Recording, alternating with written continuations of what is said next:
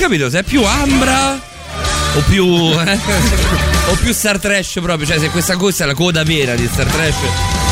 È questa codice rosso di chiamama in alta rotazione da proprio oggi. Vabbè, Oggi- non è, non è male. No, non è male, non, è male. Ci è piaciuta. Ci è Abbiamo piaciuta. sentito di peggio. Beh, cioè, abbiamo sentito Galoni, diciamoci.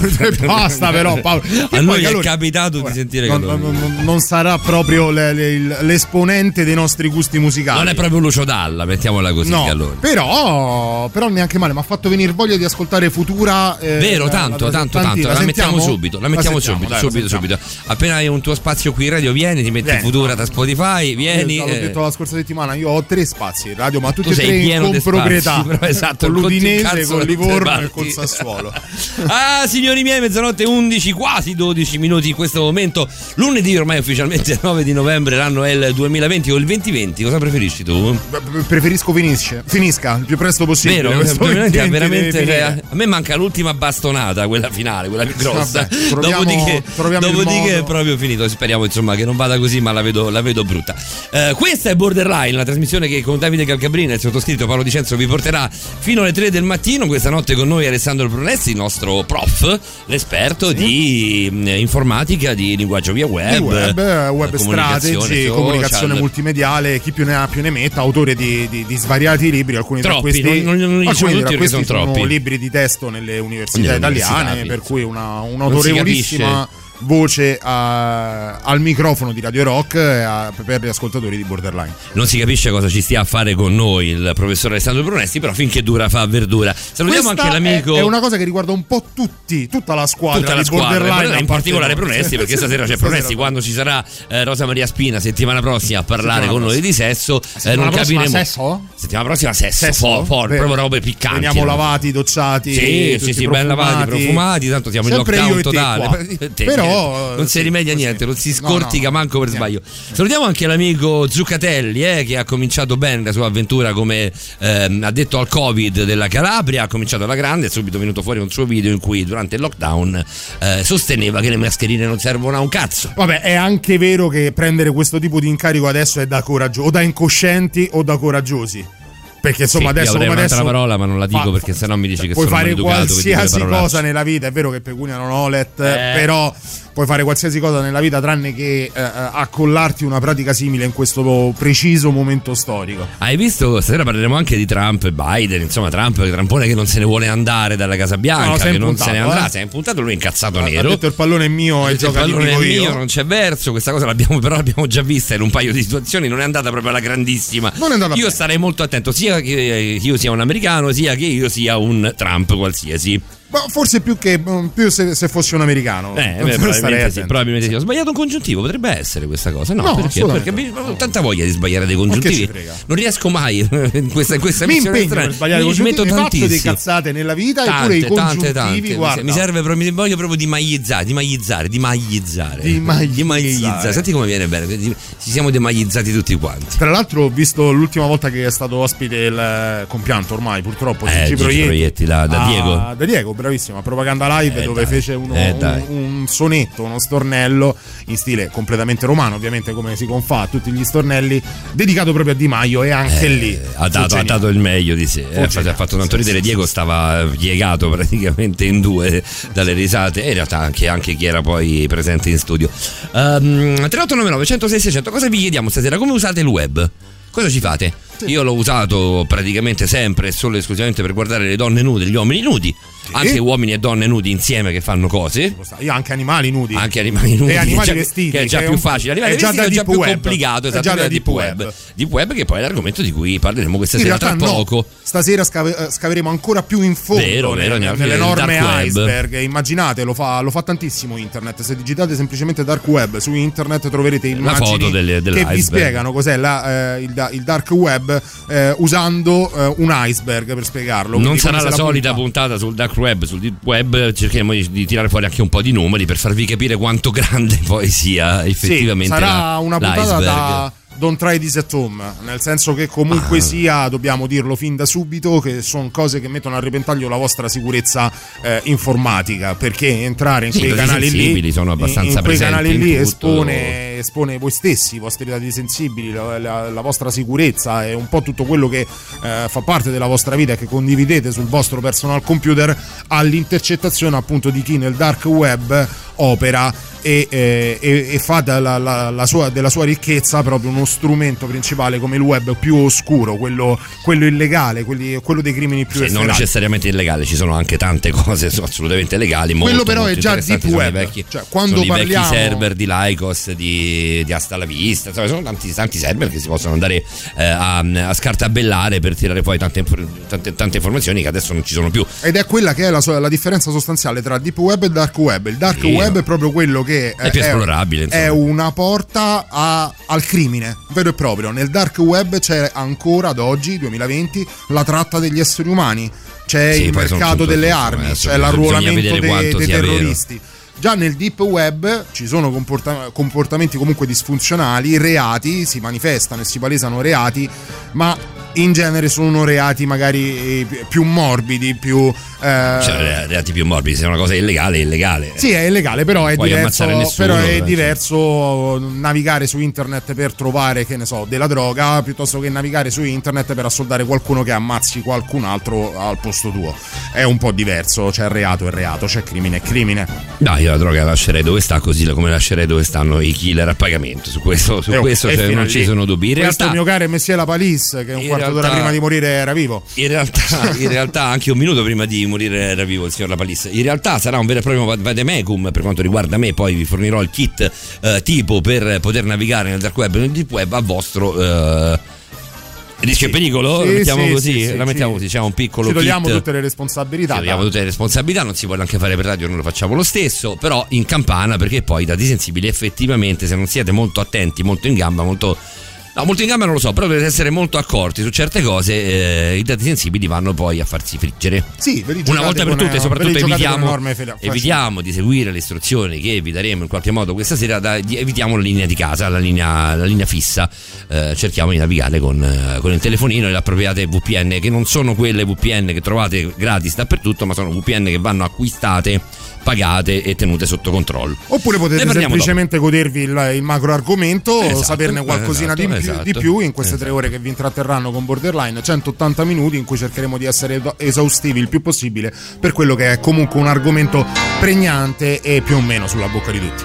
Intanto, come annunciato, preannunciato, voluto, cercato, richiesto e bramato, arriva Lucio Dalla. Capolavoro. Eh, capolavoro, capolavoro. Altro che chiamama qua. Eh Mama anche mama. Chissà chissà domani su che cosa metteremo le mani.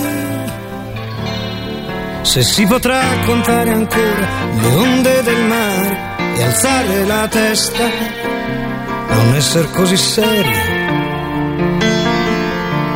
Rimani. I russi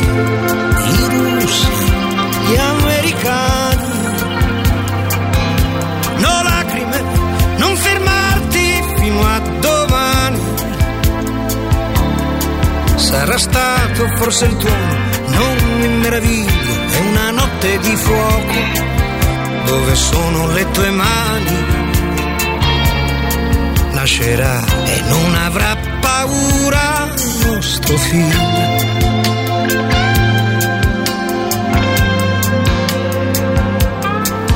chissà come sarà lui domani, su quali strade camminerà, cosa avrà nelle sue mani, le sue mani. Si muoverà e potrà volare, nuoterà su una stella, come sei bella. E se una femmina si chiamerà futura. Ah, il suo nome detto questa notte mette già paura. Diversa, bella come una stella, sarai tu miniatura. Ma non fermarti, voglio ancora baciarti, di tuoi occhi, non voltarti indietro. Qui tutto il mondo sembra fatto di vetro e sta cadendo a pezzi come un vecchio presepio. Di più, muovi di più in fretta, di più, benedetta,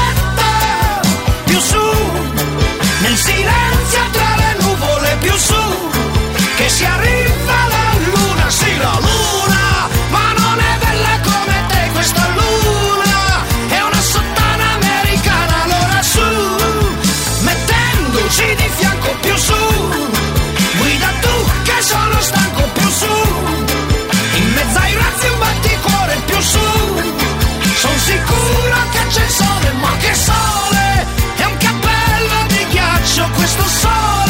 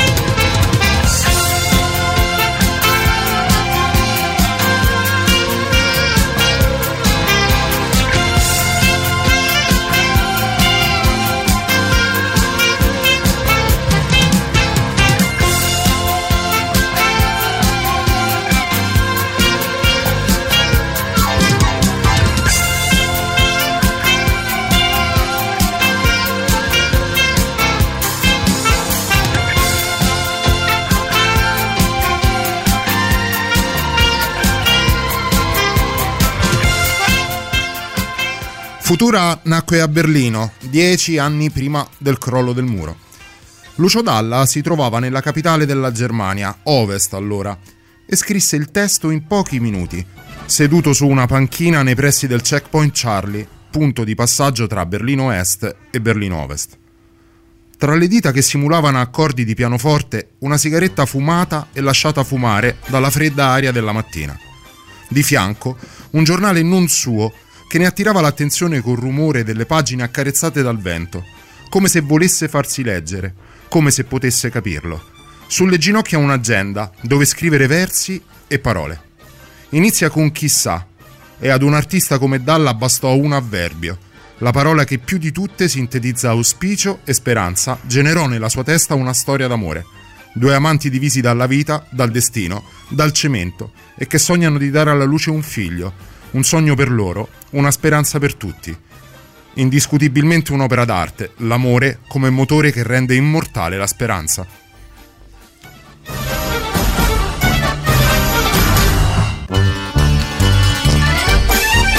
Eh beh, Futura ci sta, eh? Ci stava, eh ci stava proprio tutto. Hai scritto tu questa cosa? Sì, sì, sì, sì. sì. Ti piace, eh? Ti piace? Meno sì, male. Sì, sì, sì, sì, sì. Anche, no, dico, anche te piace scrivere eh, sì, sulle, sulle, sulle, canzoni, assolutamente. Sono, sono, tutta la vita d'accordo con te. Va bene, signore, è arrivato il momento di dare mm, eh, fuoco alle micce? Si dice così? Eh, fuoco sì, ci siamo, è già dentro, è già dentro è già il nostro dentro? mixer che scalda i motori ed è prontissimo a raccontarci tutto ciò che sa. E credetemi, è veramente tanto. Sul dark web. Buonasera Alessandro Brunesti. Ciao ragazzi, buonasera. Buonasera prof, come stai? Bene, bene, bene, alla grande anche stasera. Anche per te, pom- anche per te pomeriggio vedo, cioè se- sento, insomma, ascolto abbastanza, abbastanza freschezza nella tua voce. Eh, a voglia, guarda, mi sono svegliato dieci minuti fa. Perfetto, bene così. Hai preso il caffè almeno? Caffettone preso un quarto d'ora fa prima di svegliarmi. Prima di svegliarmi? Non la caffettiera era. Che è era difficilissimo. Vabbè, tu sei tecnologico, avrai la caffettiera quella temporizzata, quella, smart, lo smart coffee ti fai tu quella che manda sì, prima l'odore, no. esatto, prima, prima sveglia il senso dell'olfatto. Ma che stile, guarda. E poi vorrei, quello del gusto. Ne vorrei tanto una, caro il mio prof Brunesti. Tu sai, io non bevo caffè tipo da otto anni però l'odore del caffè mi piace da morire, anche il sapore mi piace da morire, quindi mi, eh, mi attacco semplicemente al decaffeinato, che però non è proprio la stessa cosa. Eh. Non è la stessa, la stessa, cosa, ma ce ne sono di buoni. Ce ne sono di eh. tanto, tanto, tanto buoni, evitando le cialde. Ovviamente. Io ne prendo talmente tanto che a una certa tu ora devo, lo prendi, devo, devo passare al deck perché se no potrei. No, già dormo poco di mio. Eh, Stanotte erano le 4 e un quarto quando Ottimo, siamo andati a dormire, che erano le, le, 5 passate, eh, alle 9 meno un quarto ero sveglio, non ho chiuso occhio tutto il giorno, quindi avrò bisogno di, di, di, doping per portare avanti. Ma anche, guarda, te lo posso dire adesso, eh, cominciamo anche ad andare nel privato delle vite de, de, dei nostri opinionisti, di coloro che rendono. Se cominciamo con Pronesti? Rendono, sì, cominciamo con Pronesti perché. Ti dice male, so, Sandro. So benissimo, so benissimo che Alessandro questa mattina si è dovuto sobbarcare un bel, un bel trasloco perché lui Beh, era pronto per motivi di lavoro a trasferirsi a Milano eh, soltanto che hanno bloccato la Lombardia. Ah, non sei più partito, Ale. E, e quindi sta con la casa che l'ha affittata, quella dove vive, e di fatto l'impossibilità a raggiungere il capoluogo menechino. Beh, ma uno, uno stallo orrendo, Pronesti. Eh sì, una vera sfiga, veramente. Sì, Però l'ho beccato oggi, abbiamo fatto il briefing per la trasmissione, l'ho beccato che passeggiava come un disperato in un parco, ma dice Davide devo scaricare la tensione perché sennò qui campo a Madonna. Ah no, non che va a vivere nel parco in questo no, periodo, no, avrai qualcuno che ti ospita, no. se no volentieri ti ospito a casa mia Brunesti, non c'è problema eh. Ma guarda, l'importante è che c'è la connessione a internet. Eh, quella c'è, non ti preoccupare, quella si rimedia. Quella si rimedia. Ma sì, andiamo a scrocco dai vicini. Da Michele e Francesco, ah, che ringrazio e saluto anche per questo. Ale, senti, ti chiediamo giusto due minuti perché poi c'è l'appuntamento musicale, abbiamo i nostri tassativi, vogliamo rispettarli il più possibile di mezzanotte e mezza. Sì, un minuto e mezzo. Quindi due minuti, anche meno, per introdurci eh, ciò di cui ci parlerai questa sera. Poi dopo la, la, canzone andremo proprio nel dettaglio. Intanto ci ascoltiamo il messaggio di Alessandro, facciamo un po' di saluti così vai, a buffo. Dai. Uh, vi stiamo chiedendo più o meno, insomma, nel, nel, nel, rispetto dei vostri tempi anche radiofonici, anche messaggistici, quando c'è da scrivere, vi chiediamo di scrivere, quando c'è da ascoltare vi chiediamo semplicemente di ascoltare e seguire la trasmissione qualora ne abbiate voglia, pazienza e tempo. Um, andiamo da Alessandro però che ci manda un vocale, il primo di questa notte. Raga, occhio che il decaffeinato fa malissimo al cervello, che lo decaffeinano con le stesse sostanze con cui fanno le lampade al neon, considera. Quindi se te devi al caffè è meglio quello vero. Quindi mi stai dicendo che non, non è colpa delle droghe, cioè sono un imbecille per colpa no, delle droghe. No, no, no, quella è colpa delle droghe. No, Grazie okay, Alessandro, quella è colpa delle droghe, lascia stare. Perché c'è, c'è modo e modo di rincoglionirsi. Sì, sì, dici il mio droghe, ormai. Esatto. Grazie. Vogliamo, raccont- vogliamo dire, dire, che no, c'è stima perché c'è anche Vogliamo no... dire che ci siamo conosciuti al CERT? esatto, esatto, il CERT è quello in piazza a San Cosimato. No, è vero, è vero, lo sapevo questa cosa del caffè decaffeinato. Io però sì, al, gusto, al gusto eh, non rinuncio. No, la cosa bella è che vado all'autogrill e prendo il decaffeinato e una Red Bull. non ha completamente, non ha senso. completamente senso. un po' come tutto ciò che fai nella tua vita. Come, come molto di quello che, fa, che, che, faccio nella mia vita. Salutiamo, salutiamoci un po' tutti. Eh, la sigla di un cartone animato non l'abbiamo letto questo con, eh, con Mauretto Bazzucchi che salutiamo Andrea, ancora. Andrea. Andrea. buonanotte. Buonasera, buonasera, buonasera Silvietta. Come racconta le cose Davide, ragazzi, è tanta roba. Grazie. Mi sa che qua hai rimediato, hai rimediato un, un 7 più da... Ah, ok. Da, no, ma è un 7 più. Dai, visto, no, quando c'è Borderline noi siamo di voti. Siamo, siamo, di voti, siamo di cioè. voti, non siamo bro- broccoloni come dici In tu, realtà non è borderline Speakers Corner la questione, in realtà è se i messaggi sono per me o so per te. Eh, beh, non è proprio effettivamente okay. non si può negare. Però va bene, va bene, me la prendo così. Allora, ancora, ancora eh, salutiamo Isabella, dai, categoria porno, qua non si scortica manco per procura, però questa era la puntata di ieri, Isa, eh? Sì, ma l'ha mandata a mezzanotte e 14, quindi probabilmente faceva riferimento a quello che era l'accavallamento ah, okay. con Mauro Bazzucchi Brunesti, lo ospito pure io. Sarò discreta, se no da esperto di comunicazione mi sgama. Eh, c'è da stare attenti. E niente, ha pizzicato anche, anche il buon Alessandro. Ah, pensiamo, ragazzi, qua rimettete tutti tranne me, va bene. No, tranne noi. Che eh, devo fare? Vabbè, però di fatto è il fascino della cultura, ciò che a noi non appartiene. su questo, guarda, tutto ci potete dire. Ale, non Perché... ti abbiamo lasciato il tempo per parlarci del dark web, che poi è l'argomento principale, quindi lo farai assolutamente dopo la novità di mezzanotte e mezza che ci andiamo a sentire insieme a te, ok? Ok. Stiamo scoprendo insieme questo disco che io ieri ho ascoltato tutto e ve lo, ve lo consiglio caldamente. Uscirà in versione proprio compact disc, si può dire. in versione, in versione vinile. È un disco clamoroso, Sir degli Smashing Pumpkins. Ah, sì, è vero. È proprio clamoroso. Non, so, non mi ricordo se si chiama Sir, no, si chiama R- Ramona o una cosa del genere. Sai Sirena fanno... il primo singolo uscito. Ramona? No, Sirena? Sì. No, Sir era il primo singolo, però dice, qua mi dice album Sir, però io sono convinto che si chiami Ramona. Adesso vado a vedere come la mia, come la mia amica, sì, quella, sì, ti, quella, quella di cui ti dicevo. Ascoltiamo no. il terzo estratto che è Anno Satana. La musica nuova a Radio Rock.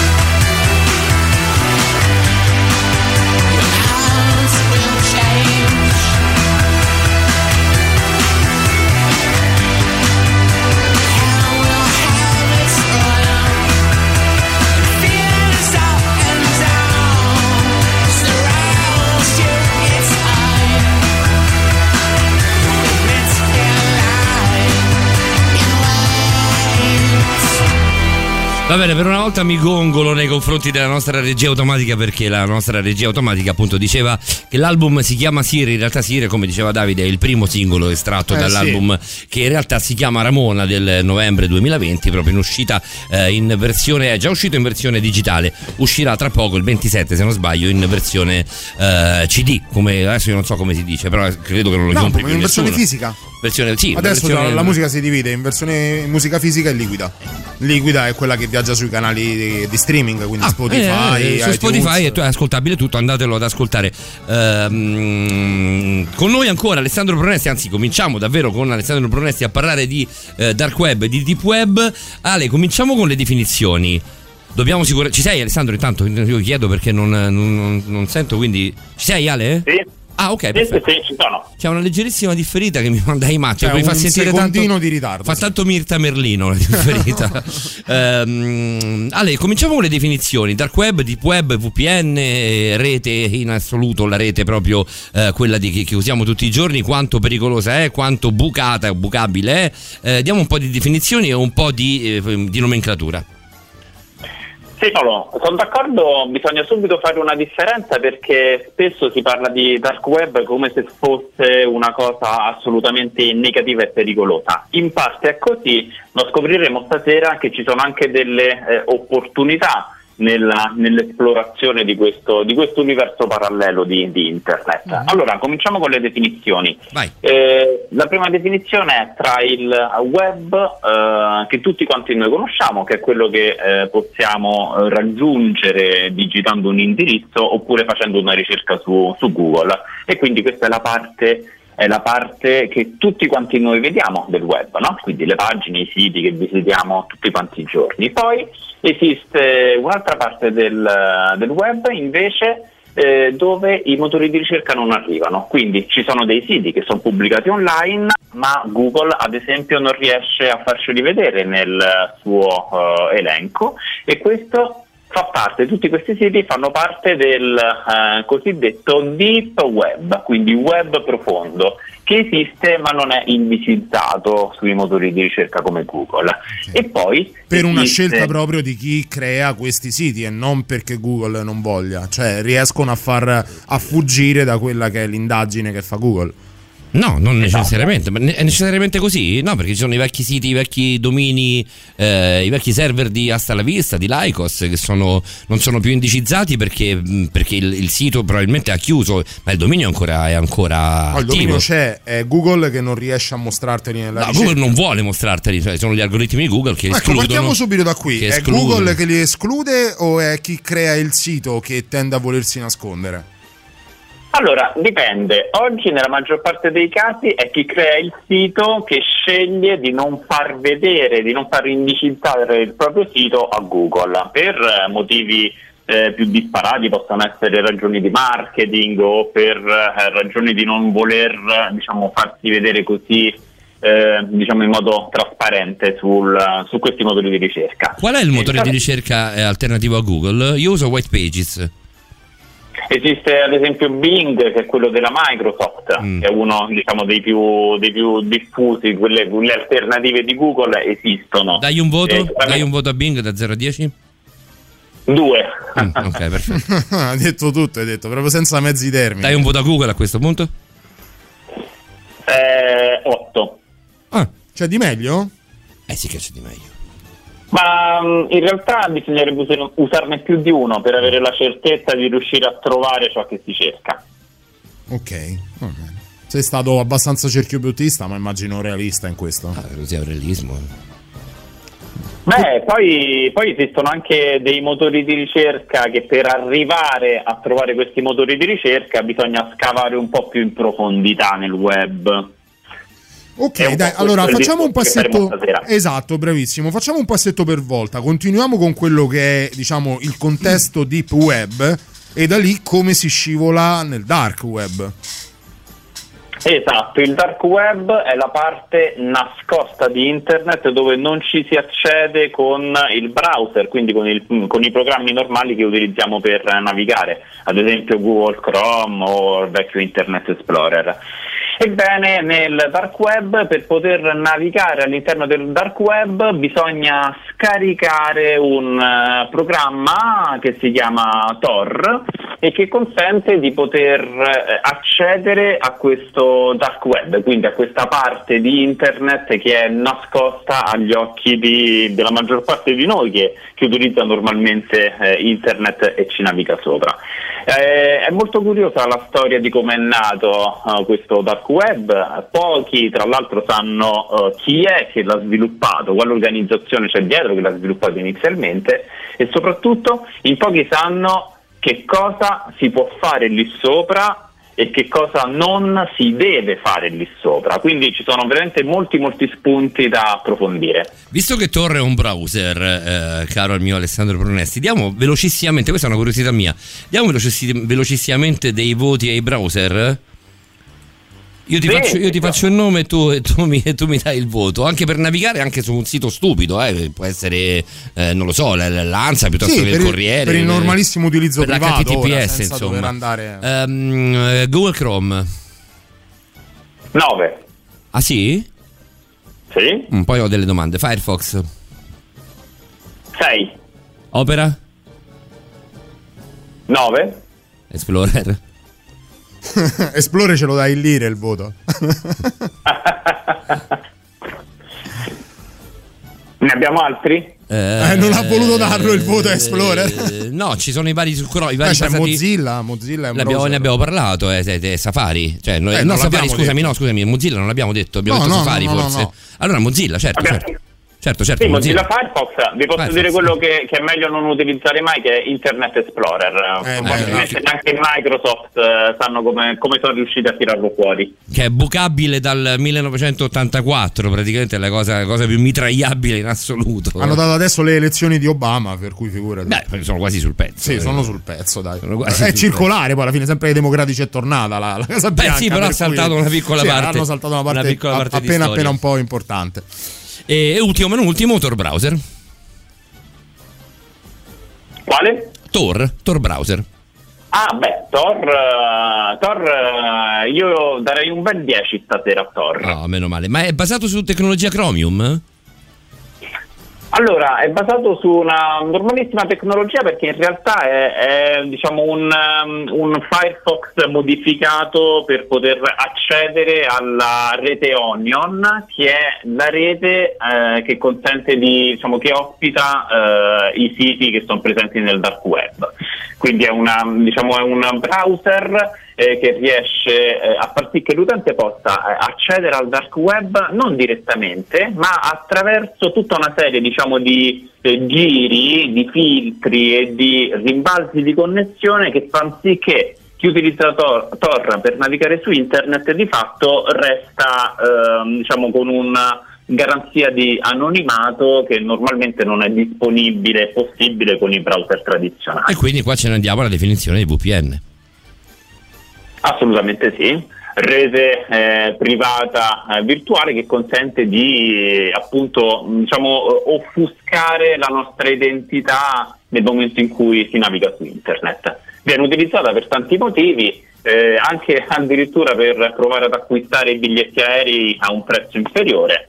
Questo è uno dei motivi per cui vengono utilizzate perché eh, molte compagnie aeree ehm, diciamo, mostrano i prezzi dei biglietti in base alla località e al browser che sta utilizzando l'utente e quindi diciamo, alcuni nerd smanettoni che conosco eh, utilizzano questi trucchetti per vedere se riescono a spuntare dei biglietti che costano un po' anche, meno. Anche un nerd smanettone che fa la radio dalle 3 della mezzanotte alle 3 del mattino su Radio Rock.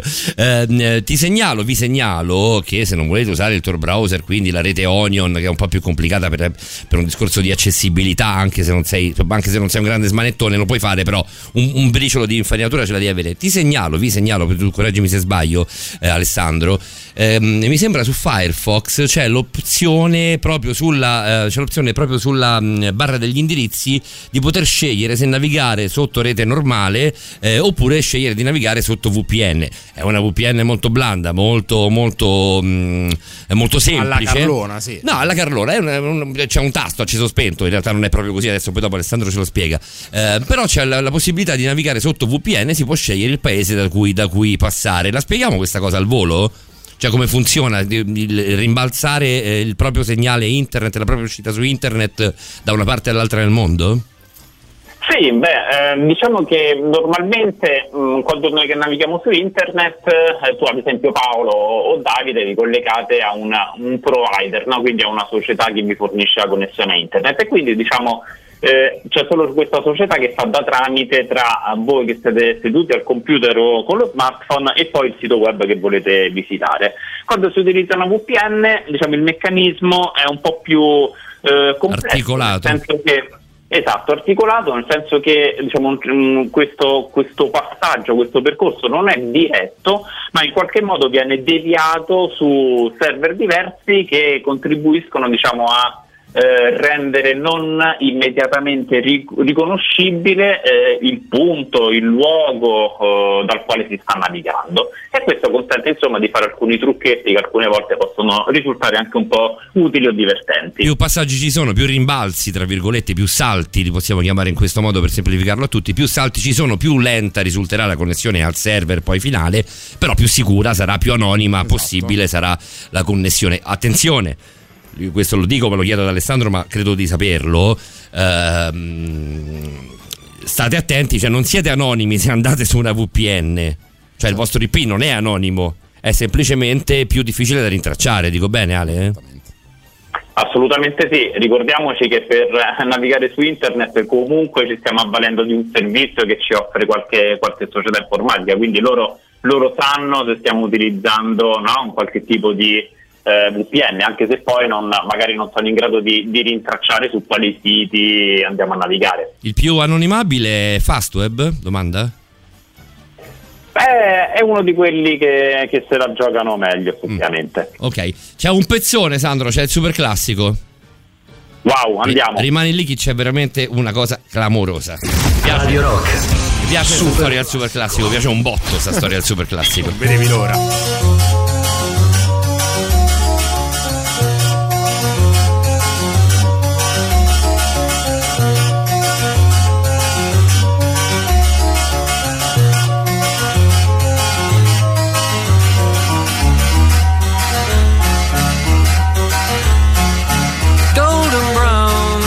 Texture like sun.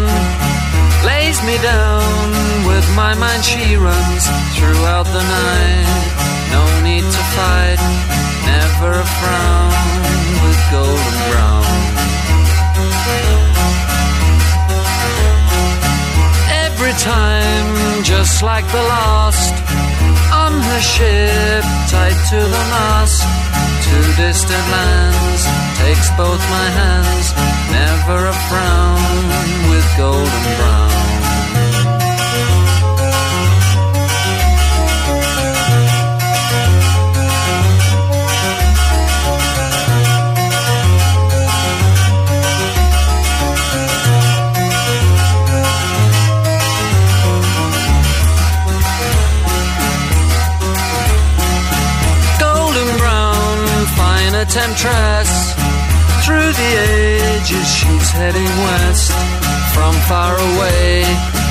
for a day.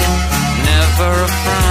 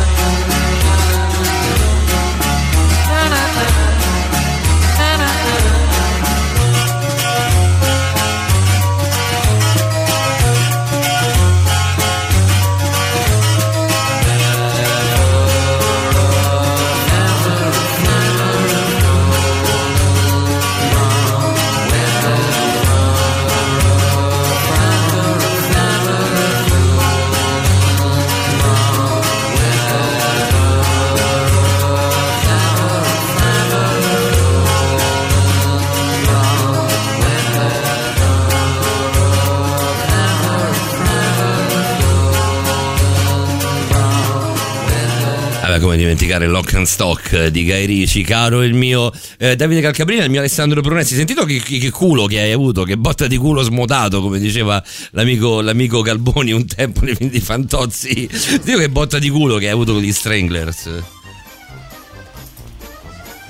Ci sei, Pronesti? Ale, ci sei? Sì, sì, ci sono. Ci ah, sono, pensavo che ci fossi svenuto per l'emozione degli Stranglers. No, dai, è troppo così, Pronesti. La canzone è bellissima, la canzone è bellissima. Eh, un Ale, una curiosità, ci stai ascoltando, è tecnica come cosa? Ci stai ascoltando dalle, dalle cuffie del telefono? Ah, ok, non pensavo dallo streaming. Sì, sì, dalle cuffie del telefono. Ok, come una telefonata normale, no? Perché in genere il, ritar- il, ritardo che noi sentiamo è se ci ascolti dalla radio, allora magari poi nel riportare la comunicazione sul, sul piano telefonico si genera ritardo, no? Se ci stai ascoltando da, da, dalle cuffie del telefono è così e non ci possiamo fare nulla. Intanto su Sky gira un servizio meraviglioso da Palermo, cioè la gente in questo mare straordinario, credo sia un mondello da quelle eh, parti probabilmente lì. sì. Spiagge completamente affollate, la gente è completamente fuori di testa, cioè non avete capito un cazzo cazzo, mi volete proprio far fare il lockdown proprio fatto bene, quello di quello che stanno COVID. chiedendo. Non ce ne sarà Covid, io soltanto che mia mamma è ricoverata con la polmonite positiva al Covid in mezzo a 50 altri, 60 altri ehm, contagiati contagiosi, tra parentesi. Eh sì, beh, Quindi... è, proprio per quello che la tua mamma, la salutiamo, ha, sì, ha preso perché lei è entrata sana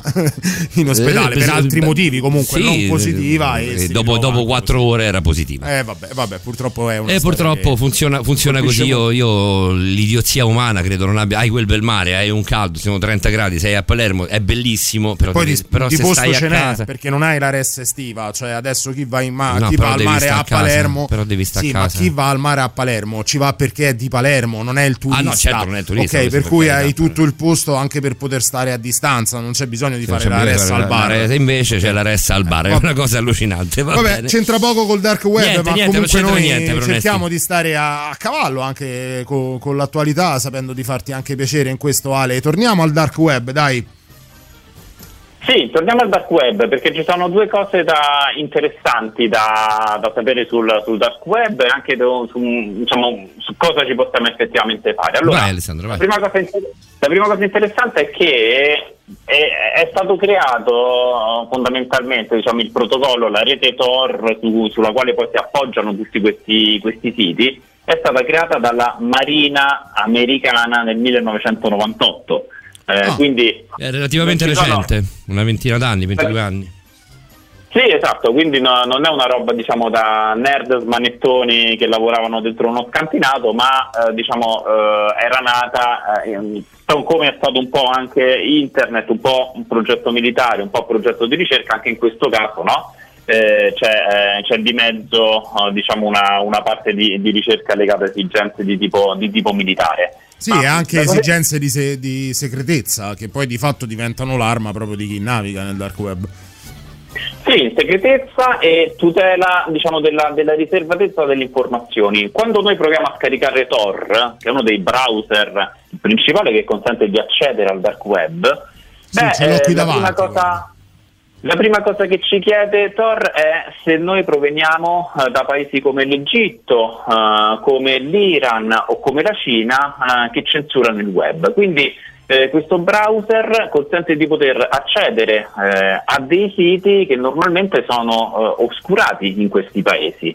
E addirittura ci sono alcune testate giornalistiche come la BBC che ha creato eh, un sito web parallelo all'interno del dark web che consente ai giornalisti che magari si trovano in o ai blogger che si trovano in quei paesi di poter inviare delle notizie in totale anonimato, magari su un qualche cosa che sta accadendo in quei paesi e che normalmente verrebbe censurato. Sai, ho, quando ho letto questi, questi dati, e a proposito dei dati, poi volevo chiederti una cosa anche per dividere, anche diciamo un po' per chiudere la parte introduttiva che abbiamo fatto sul web normale, che tutti conosciamo, il deep web e, e il dark web. Però quando ho letto i dati a cui facevi riferimento, credevo si chiedesse la provenienza soprattutto da paesi arabi, perché poi nel dark web spesso abbiamo scoperto a posteriori di attentati terroristici che è proprio lì che eh, spesso viene arruolata. Eh, la... Ma per favore, ma non è vero. Eh, invece, invece pa- pare di sì, o ma... quantomeno così eh, alcuni sostengono è vero, è una, è una, bufala ale o effettivamente c'è una sorta di, di, di arruolamento che viene compiuto dalle forze terroristiche nel, nel web. Allora, eh, nel dark web c'è un po' di tutto eh, è uno strumento che consente anche a persone e organizzazioni malintenzionate di potersi scambiare informazioni, eh, messaggi e quindi anche organizzare delle attività. Quindi non è da escludere assolutamente che il dark web venga utilizzato anche eh, diciamo per fini illegali che possono andare dalla, dalla compravendita di droga fino a cose molto molto più gravi come ad esempio le istruzioni per eh, costruire eh, degli, degli ordigni o magari eh, organizzare degli, degli, attentati in giro per il mondo. Tutta roba che era nel World, nel World Wide Web normale, nell'HTTPS, insomma nel, nel, nel, nel, web quello che vediamo tutti. Un tempo c'era come fare le bombe con le saponette, ma veramente. Sì, sì, cioè, hanno però. fatto in tempo, se un terrorista è, ha fatto in tempo a scaricarsi, bro, a scaricarsi tutorial, ricette, contro ricette, insomma era, era, era una cosa di dominio pubblico. Però se non ha fatto in tempo adesso lo trova nel dark web. Sì, si trova con facilità nel dark web. Se dovessimo dividere il mondo del web come se fosse una grossa torta, sai, con, quelli, con, con quei diagrammi, con quelle grafiche che fanno anche per le elezioni politiche, quanto è grande la fetta del web che tutti conosciamo, quello alla luce del sole, quella del deep web e quella del dark web? Allora, eh, il, um, direi che è una sorta di iceberg rovesciato, per cui eh, la parte, diciamo, quella visibile a tutti, che è composta da centinaia di, di, milioni di siti ormai in tutto quanto il mondo, è la parte che, che, è, eh, diciamo, che è, chiara, eh, visibile a tutti. Mentre il dark web è un po' la punta dell'iceberg che però eh, galleggia in fondo eh, alla fine si tratta di eh, qualche centinaio di migliaio di siti web che fanno parte di siti che fanno parte del, del dark web eh, che eh, costituiscono diciamo, una, una, minoranza. Tra l'altro non è possibile eh, accedere digitando www. l'indirizzo del sito web perché tutte le estensioni di questi siti onion, quindi non siti web ma siti onion che sono presenti all'interno del dark web eh, spesso hanno degli indirizzi che sono del tipo ggg.onion ci, pe- ci pensa, in realtà sembra molto, molto, complicato molto difficile in realtà ci pensa Tor a fare, a fare tutto il lavoro il grosso del lavoro sporco. Esatto, è poi uno dei motivi per cui se si naviga con Tor la navigazione è molto molto lenta perché si deve smattare tutte queste procedure, tutti questi rimbalzi di VPN per arrivare poi a decodificare questi siti web che di fatto tu riesci ad arrivarci se in qualche modo già sai dove si trovano o conosci l'indirizzo fondamentalmente. Ale, ti voglio fare una domanda un po' che non, non so quanto, quanto, ci, quanto, c'entri con questo, però è una domanda relativa a tutto il mondo di internet. Se noi dovessimo prendere eh, la, la, la, circonferenza terrestre sapremmo misurarla, se volessimo misurare la massa terrestre sapremmo misurarla, sapremmo eh, usare dei numeri molto grandi, ma sapremmo comunque dire quanto è grande, quanto è lunga, se fosse eh, piatta la Terra, quanto sarebbe lunga, quanto sarebbe grande. Quanto pesa tutto il web? In, in, in termini di terabyte?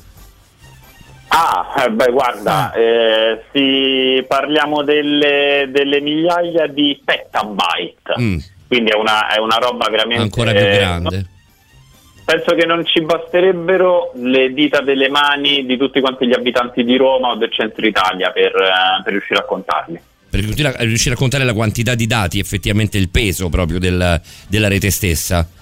Questo stai Assolutamente dicendo? Assolutamente sì. Mm. Sì, e poi si, si, moltiplica ogni giorno sempre di più. È vera, questa storia, è vera questa storia, Ale? Poi ti faccio parlare. Scusami, ma sono estremamente curioso di, questo, di quest'altra nozione. È vera questa storia che stanno finendo gli indirizzi IP? Sì, ma ne faranno delle nuove sequenze, figuriamoci, è come le targhe delle macchine. Esatto. Poi ogni tanto se le reinventano. Eh, sì, però, però è un numero finito. No, numero... i numeri non sono finiti, no, non, non, lo sono proprio per definizione. Eh, per, per, siccome l'IP sono quante sono? 3, 6, 9, sono 10, 11 cifre? Eh? Aiutami. Sì. Sì, so, facciamo che sono 11. Da 3. Eh, sono, sono, gruppi da tre, esatto. Da faccia, eh, facciamo che sono 12, sono quattro gruppi da tre, sì, più o meno. Eh, no, sono, sono, di meno, sono 11 le cifre, non sono, non sono 12. Vabbè, comunque, vabbè, comunque uguale. Fino a, ehm, fino a 12 ci sono, è vero, cioè, nel senso è un numero finito, bisognerà aggiungere un, eh, certo. una terzina in più. Beh, adesso siamo al protocollo internet IPv6, per cui IPv6, probabilmente certo. sì, ne, ne aggiungeranno un altro, quindi arriveremo all'IPv7. Volendo andare proprio sul tecnico. volendo andare proprio sul tecnico forte, sul tecnico spinto che non funziona neanche per radio, si potrebbe spiegare anche la differenza tra i PV4 e i PV6, però insomma non so quanto abbia poi eh, un richiamo radiofonico. Se ce la fai in 10 secondi prima della novità dell'una te lo lasciamo fare, la differenza tra i PV4 e i PV6, Alessandro, siamo noi che interroghiamo te, prof. Guarda, eh, per, per, spiegarlo a chi ci sta ascoltando, è un po' come la logica delle targhe delle macchine. Sì. Eh, prima funzionava con le province, adesso hanno questi, diciamo, mh, no, hanno le targhe che tutti quanti noi conosciamo. Quindi diciamo, cambiano le combinazioni per permettere di avere una maggiore quantità di indirizzi, fondamentalmente.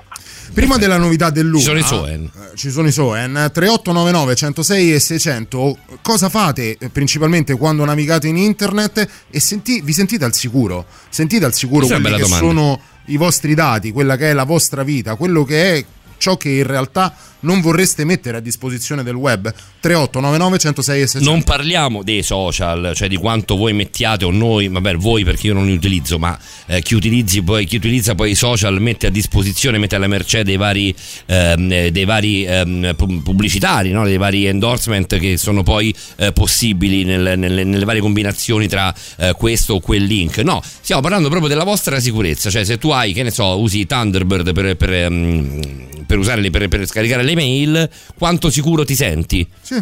Con la, con la, tua connessione. Ecco, non, non, è legata questa volta al mondo dei social o della pubblicità, ma proprio quanto, quanto, credi che i tuoi dati all'interno, proprio fisicamente, del tuo hard disk siano al sicuro. Sì, semplicemente mm. questo. Ok, poi dopo chiediamo ad Alessandro un voto sulla sicurezza. Alessandro è roba di voti. Ad Alessandro Brunesti un voto sulla, sulla sicurezza ehm, casalinga di tutti i giorni. Intanto la novità è quella dei Soen. La musica nuova a Radio Rock.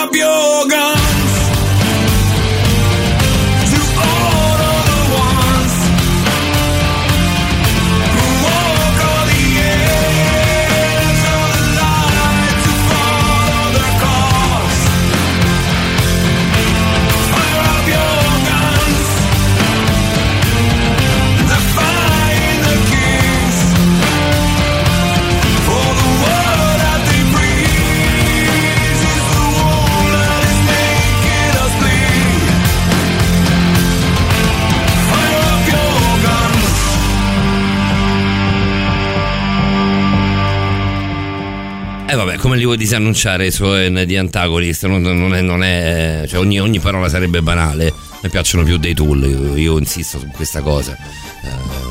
I Soen sono una scoperta meravigliosa legata proprio al nome di questa più tool, ma a me poi fare, fare la, la, le No, siccome tutti fanno il paragone con i tool, i tool sono sì, meravigliosi, unici, fantastici, stupendi. I Soen sono tutti da scoprire e mi piacciono molto. Poi entrambi i gruppi sono bravissimi a fare canzoni molto rapide, tipo i Clash, eh, tipo, sì, tipo, sì, tipo, esatto, Pistols, tipo in FX, proprio, cioè, hanno i tempi del punk praticamente. Sì, i Ramones. 3899 106 600 per te Alessandro Pronessi, se ci sei ancora, piccola differenza preferita. Mi permetti di salutare Sara che ci ascolta dalla sì. Sicilia e la quindi Sicilia. si è sentita Sì, dalla Sicilia, si è sentita chiamata, chiamata in causa, per il discorso. Eh, in realtà ci ha detto non possiamo lasciare il comune, quindi lei non essendo evidentemente in un comune di mare non, è, no, non può andare al mare purtroppo. Eh, vabbè, questo, questo, mi dispiace per Sara, però insomma l'assembramento al bar è proprio una, una cazzata. Ricordo tantissimo un mio amico che è siciliano, ma vive a 180 km dal mare, cioè vive, è della Sicilia, ma di un paese che sta a 180 km dal mare. Eh, per vedere il mare anche questi a Roma. Sono, beh, però a Roma, a Roma dalle eh, parti di Roma. No, però a Roma per andare al mare con 20 minuti ci stai. Sì, sì, sì, beh, certo, 180 km è tanta roba. Eh, se sei come lui che era, è di Pietra Persia, che è in provincia di Enna, 180 km dal mare è un viaggio. Eh, no, non è che c'è proprio la, la, l'autostrada del sole. Sono passato,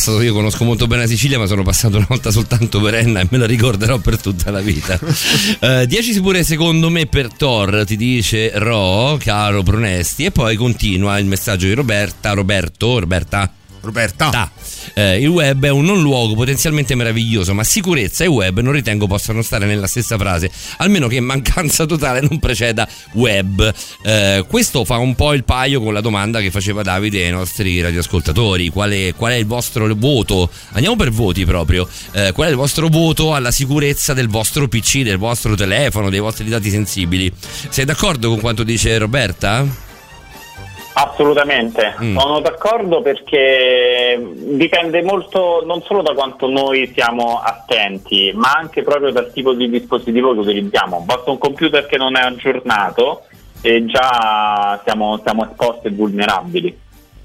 Ma eh, gli aggiornamenti in termini di sicurezza che si possono fare per proteggere il proprio hard disk, per proteggere i propri dati sensibili, eh, variano di continuo perché, eh, diciamo così, è fatta la legge, trovato l'inganno, un po' come va con gli antivirus, o c'è comunque una sorta di protocollo standard, passami il termine, che in qualche modo ci garantisce, se non al 100%, per buona parte della, de, de, dei nostri dati, per la sicurezza dei nostri dati? Davide, la prima garanzia dobbiamo essere noi nei comportamenti che, che utilizziamo quando, quando ci, ci, serviamo di questi strumenti. Poi calcola che tutte quante le società informatiche, dalla Apple alla Microsoft alla Huawei ad esempio, hanno assunto nel corso degli anni degli hacker che eh, li pagano proprio per stare lì e provare a bucare i loro sistemi. White hacker. Esatto. Ci scrive Silvia, io non mi sento così tranquilla sinceramente, solo che a volte non ho scelta, ormai devi registrarti e creare un profilo per la maggior parte dei siti. Mm. Non mi sento tranquilla ad inserire i miei dati personali, eh, ma di fatto non ho alternative. Ci sono alternative? O bisogna fare un utilizzo parsimonioso di internet? Che ne so, quando parlavamo ad esempio dei social ci hai detto che un'idea potrebbe essere quella di non usare proprio nome e cognome, quantomeno al limite farlo inizialmente per trovare amici di vecchia data se è quello l'intento, però poi modificarlo con un nickname o con un'abbreviazione, qualcosa del genere che ci rende un pochino meno rintracciabili. Eh, probabilmente per il web in generale non è così facile, ci sono delle, delle precauzioni, un, un, ABC, un vademecum eh, molto semplice da attuare? Ma guarda Davide, eh, dipende molto da, mm, da, mm, da, quello che vogliamo fare quando utilizziamo lo, lo smartphone. Purtroppo è vero eh, quello che dice la nostra amica. E ormai ci, hanno, ci, tengono un po' con il, Silvia, ci tengono un po' con, con il cappio al collo, nel senso che eh, per, per, navigare dobbiamo accettare i cookies perché sennò ci mettiamo due ore a, a selezionare tutte le opzioni. Eh, sì. Se vogliamo controllare il conto in banca ci dobbiamo autenticare, per non parlare dei social e quindi eh, sinceramente eh, ci hanno messo un po' tutte quante queste, queste società eh, nella posizione di non poter scegliere. È vero anche eh, che eh, noi eh, accettiamo di buon grado di utilizzare questi, questi strumenti perché chiaramente ci hanno facilitato la vita. Quando ti dicono che una cosa è gratis, in realtà non è gratis manco per niente, visto che i dati sono il, petrolio del, del, del, di questi anni, l'oro di questi anni, è vera questa cosa? Sono d'accordo Paolo, eh, tutti quanti i servizi che ci vengono offerti gratis eh, in realtà eh, c'è il rovescio della medaglia noi cediamo dati in modo inconsapevole eh, a questi provider, quindi a questi fornitori di servizi, che ci danno gratuitamente, tra virgolette, qualche cosa, ma in realtà noi stiamo fornendo la cosa più preziosa, che sono i nostri dati. Ci forniscono poi dei servizi molto molto personalizzati in base alle nostre esigenze, ma lo fanno proprio perché tracciano quelle che sono le nostre abitudini, comportamenti e preferenze. Io sono un navigatore abbastanza um, atipico, nel senso che tutte le volte che esce un, uh, un, um, un disclaimer eh, mi faccio tutte, uh, tutte, tutte le, mi spunto tutti quanti no, quindi oppure faccio un rifiuta tutto. Sì, qualora, è anche vero che tu non hai un cazzo da ci fare, sia. No, non è che non ho un cazzo da fare, semplicemente ci tengo determinate cose. Sono anche uno che spende 36 euro l'anno per una VPN, faccio male? Fai benissimo, ma ammiro, ammiro, quello che tu hai detto, che ti leggi tutte quante le policy, tutti quanti... No, non le leggo, non le leggo, spunto, spunto semplicemente tolgo la spunta a quelli che non sono i cookie necessari. Ecco, questo qui già potrebbe essere una, una soluzione e ti, posso, e ti, posso, dire una cosa, dopo tanti anni che lo faccio, questo è il terzo o quarto anno che lo faccio, ormai la mia navigazione ha assunto dei tempi abbastanza celeri, è molto simile alla vostra, a chi, a chi naviga poi così, eh, un, po', un, po', all'acqua di rose rispetto a quello che poi faccio io un po' più profondamente anche dal cellulare. Ormai il mio cellulare, il mio computer hanno abbastanza eh, capito come navigo, eh, sarà l'intelligenza artificiale, sarà le, le, le, i cookie proprio che rimangono e quindi ricordano eh, ovviamente se cancelli la cache di tut, tutto quello che, che utilizzi sì, ovviamente eh. si perdono delle informazioni. Però ormai il mio, il mio, navigatore il mio browser del telefono ricorda che io non voglio determinati, determinati, determinate opzioni. Dico una e cosa quindi se vado a controllare vedo tutto grigio e vado, e vado, vado oltre. Dico una cosa probabilmente mi rallento di un secondo e mezzo eh, probabilmente è una altro. cavolata quella che sto per dire però voglio sapere anche l'opinione di Alessandro in, in qualità appunto di esperto sull'argomento. Il fatto che Paolo sia completamente avulso dal mondo dei social social e che quindi di fatto subisca anche poco le indagini di quelle che sono le intelligenze artificiali che sui social mh, di fatto ci studiano più che su ogni altro eh, portale. Sì, ieri mi hanno fatto vedere Davide e Simone, mi hanno fatto vedere Ale un meme, mi hanno detto però tu questo non lo capisci. Effettivamente no, sei tu non... che ci hai fatto vedere un meme che per noi era vecchio nel 2018. Ah, ok, perfetto. Mi hanno detto tu questo sì. ovviamente non lo capisci perché è una cosa di Leonardo DiCaprio perdi, che sta girando molto perdi, sui social, sì. ma io me ne fotto completamente, quindi non, non Il non, fatto di essere, a, ripeto, avulsi da, dai social, completamente fuori da, da, da, questo sistema qui, è un qualcosa che ci mette al sicuro e a quale costo? Nel senso ci perdiamo molto della vita del mondo contemporaneo. Eh, troppo ti perdi, capirai. Vabbè, fa, fallo, fallo, dire a chi del web ne ha fatto assolutamente, un mestiere. Allora, sicuramente eh, siamo meno esposti a livello pubblicitario perché se non siamo lì sopra offriamo meno dati su cui poi eh, i motori di ricerca come Google o le piattaforme social eh, vanno no, a, mh, mm, a, ad analizzare i nostri comportamenti, interessi e preferenze. Quindi da questo punto di vista diciamo, sono un po' tra virgolette tutelati. In realtà la mia tutela cade perché io utilizzo molto YouTube, che è molto simile ad un social. Assolutamente, è vero. YouTube è, è, di fatto la prima televisione che viene vista uh, oltre a Netflix eh, oggi in Italia ed è di Google, non ce lo dimentichiamo. Un'altra cosa che ho notato, ci scrivono altre 899 106 e 600, tutte le curiosità che avete legate al vostro modo di utilizzare internet, al vostro rapporto con, con il web. C'è qui Alessandro Bronesti, docente di eh, web strategy e comunicazione multimediale, che può aiutarci a derimere quelle, quelle, che sono le controversie più classiche. Ci scrivono appunto, eh, un'altra cosa che ho notato è che ormai per ogni cosa ti spingono a scaricare le app da installare sul telefono. Da cose stupide come negozi di cosmetici, ristoranti, ristoranti, eccetera, alle banche, per esempio. E c'è il rischio che queste, queste app comunichino tra di loro molto più di quanto vogliamo, Ale? È interessantissima questa, mm, diciamo, questo messaggio. Allora, eh, sì, rispondo di sì, nel senso che il motivo per cui ci fanno scaricare le app è semplicissimo. Ogni volta che noi scarichiamo l'app dobbiamo registrarci e quindi cediamo come minimo il nostro indirizzo email. Nel momento in cui viene utilizzata un'app, l'app è creata apposta per avere delle, delle dinamiche di interazione con l'utente che spinge poi l'utente, invoglia l'utente a accedere ulteriori dati, inserendo magari eh, le, le, informazioni di profilo e questo a livello di, eh, di business per le aziende è importante perché in questo modo loro possono offrire diciamo, un servizio personalizzato all'utente che utilizza l'app. Per quanto riguarda il fatto che le app poi comunichino tra di loro è vero fino a un certo punto.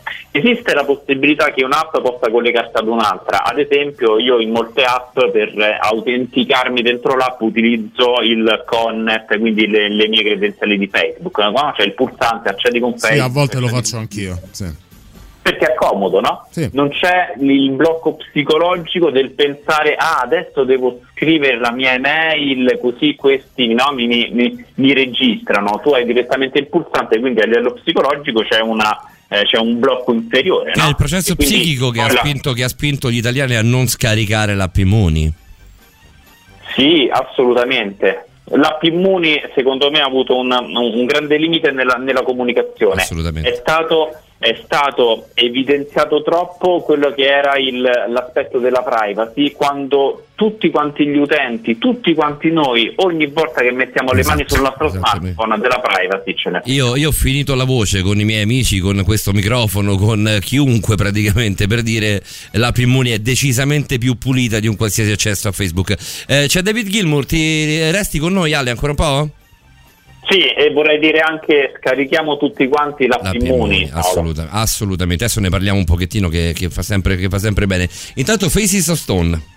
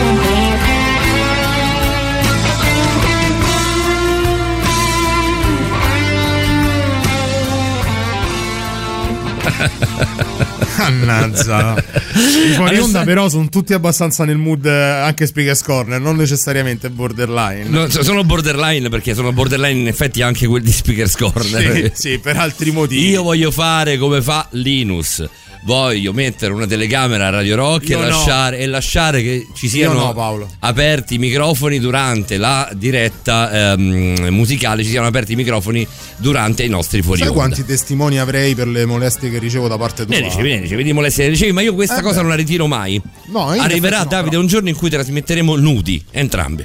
Ma Vedrai che ti piacerà. Sì, ma nella stessa radio? Sì, in questa radio. In questa radio. Per te Alessandro Prospermitum in questa radio, a me piace molto stare qui, quindi poi... Ehm, ah, se ci vogliono, figurati. Eh, è questo il problema, è questo, è, è questo il dilemma. Problema, sì. The Radio Dilemma, per, per, citare qualcosa che su Netflix sta funzionando e non poco. Per Ale, te Alessandro Brunessi sono una valanga di messaggi eh, tipo perché 10. abbiamo un problema, anzi potremmo risolverlo grazie, grazie anche al tuo supporto, visto che sei un esperto della cosa. Noi abbiamo un problema veramente tecnico, avendo anche WhatsApp come sistema di messaggistica si stava aggiornando WhatsApp, WhatsApp. Si, eh, si, aggiorna sempre nelle ore in cui noi andiamo in diretta che sia Speakers Corner, Stregati dalla rete o Borderline proprio in queste ore si aggiorna. E a volte per un po' non ci fa vedere i messaggi. Poi lo andiamo a riaprire e troviamo una marea di messaggi. Quindi dobbiamo in qualche modo sistemare questa cosa. Andiamo Però, da Godai. Eh, esatto sfruttiamo il fatto l'aggiornamento che ha fatto il backup che ha fatto Whatsapp e ti sommergiamo di messaggi degli ascoltatori. Ci sei Ale? Sì, sì, ci sono. Allora, Godai, Godai, Godai. Tra cacciatori di like che tartassano la mia messaggeria con foto di cui non me ne frega un tubo, gente che manda messaggi che non si capiscono e mitomani vari, io faccio il vago e sui miei profili social continuo a pubblicare ciò che mi piace. Mi sembra una chiave di lettura Anche assolutamente un modo corretta. saggio per utilizzarlo. E non do retta le numerose fake news che pubblicano persino pagine che erano incentrate sui comici italiani. Adesso io questo credo sia uno specifico di eh, qualcosa o qualcuno chiedo a Godai chiarimenti perché io non ne so niente assolutamente. Uh, poi c'è il nostro Fabrizio. Fabrizio. La prima domanda è come si fa ad andare sul dark web? Adesso te lo spiego. Io di sapere soltanto il browser che dovrebbe essere il Tor. Il resto non so assolutamente niente, ma mi sa che è una cosa complicatissima. È una cazzata in realtà. E poi. Ah, tecnicamente sì. è illegale andarci? Vai Ale. Allora, Anzi, Ale, guarda, eh, scusami, io... guarda, ti blocco subito. Costruiamo un kit per chi volesse, per, per, Fabrizio in questo caso, ma un kit semplice, semplice, un vademecum semplice, semplice, eh, che noi per radio non raccontiamo, però lo raccontiamo lo stesso, per chi da zero volesse partire e poi andare ad esplorare un po' il dark web. Sì, volentieri, volentieri. Vai. Allora, mh, mm, tre indicazioni, così eh, rispondiamo anche a questa, a questa domanda. Allora, la prima è quella di mh, installare Tor sul proprio computer, che è il browser che consente di, di, insomma, di, eh, di accedere al, al, al, ai siti che sono ospitati nel dark web. Poi, tu ce l'hai, eh, tu ce vo- l'hai Ale? sì, l'ho installato, chiaro, ovvio. Tor per capirci è, quella, è, quel browser che ha come, come, icona una cipolletta. Tor è quello della Marvel, no? Tor non ho capito niente. È, quello della non Marvel. ho capito una fava. Lo vedi Vai. che c'è qualcosa che almeno sì, su, sì, sulla sì. quale io ti posso, ti posso guidare sì, un po', oltre, no, che, oltre che sul, su qualcosa vai, che tu Ale, non vuoi perdona, sapere. Sì, vai. Beh, magari eh, quello della Marvel si mangia le cipolle, non lo sappiamo. E questo non è dato saperlo, Ora, l'alimentazione di Thor. vedere il fisico gli fa anche bene, però questo è un altro discorso, vai. Allora, una volta installato Tor, eh, arriva la parte più interessante perché eh, dobbiamo, dovremmo digitare eh, degli indirizzi, degli indirizzi che ci consentono poi di arrivare su determinati siti. Allora, esistono dei motori di ricerca eh, che funzionano sulla rete Onion, eh, che è la rete parallela al web che consente di, eh, di entrare nel, nel dark web. Eh, ce ne sono alcuni, eh, si trovano facendo una, ad esempio una ricerca su Google, per cui dentro Tor possiamo andare a cercare eh, quei motori di ricerca dove possiamo effettuare poi eh, ulteriori ricerche per poter arrivare ai siti che ci interessano. Google, qui... Google indicizza eh, gli, gli, indirizzi Tor, ovviamente se eh, aprite provate ad aprire da un browser normale senza la rete Onion un indirizzo Tor, Google vi dirà siete dei folli, cioè non, non è, l'indirizzo non è raggiungibile, però copiando ed incollando quell'indirizzo lì nella barra dell'indirizzo della ricerca di Tor, come per magia il, il vostro link si aprirà. Dico una cazzata? No, no, è così. E tornando alla domanda specifica di, di Fabrizio, è illegale fare questo, Ale? No, non è illegale navigare attraverso Tor. Può diventare illegale se si fanno determinate cose che non sono consentite all'interno del dark web, ma mh, mm, anche se si facessero nella, nella, vita fisica per strada sarebbe uguale. non puoi comprare il fumo su internet. Tipo ad esempio operare sul Berlusconi Market. Io ho scoperto sta cosa, ho, vo- ho volato Alessandro, veramente. Ci vuoi dire due parole al volo sul Berlusconi Market? Sì, eh, alcuni mesi fa la Guardia di Finanza ha, ha scoperto che c'era un traffico uh, di, di, droga piuttosto grande, eh, c'era questo marketplace che era stato creato su un sito Onion che quindi era accessibile all'interno del dark web utilizzando browser come, come store. Quindi lì sopra avvenivano degli scambi illegali di, di droga, eh, compravendite che di solito venivano, diciamo, questa droga veniva acquistata tramite bitcoin tra l'altro e, mm, che ricordiamolo è l'unica moneta di scambio possibile sul dark web. Ah, signora mia, quando con 10.000 lire ti davano tre canne, eh, due canne lo spino per, per, per dirla ah, proprio tutta. Mandato malissimo. Mandato malissimo. Io, eh. senti, quando era così era così. Era così, era così. C'era, Ce n'era poco. Puzzone. Puzzone, maroccaccio. Ci devi perdonare, Alessandro, scusaci. E resto i professori siete voi, noi non c'entriamo un cazzo. Eh, noi, Fondamentalmente noi facciamo altro. no, dicevi, dicevi di questo Berlusconi Market, scusami Ale. Sì, quindi ehm, diciamo, questo è l'esempio Berlusconi Market del fatto che ehm, è pericoloso, il, web, il, dark web può diventare pericoloso, bisogna sempre stare attenti, eh, è consigliabile insomma, mh, cioè, si può esplorare perché poi la natura dell'uomo è quello di, di essere esploratori, ma bisogna fare attenzione perché nel momento in cui eh, si, si espone anche il proprio computer eh, su uh, questa tipologia di siti web poi è un attimo uh, ad aver clonato la propria carta di credito o, o, mettere in pericolo i propri dati personali. Quindi la risposta eh, è ni.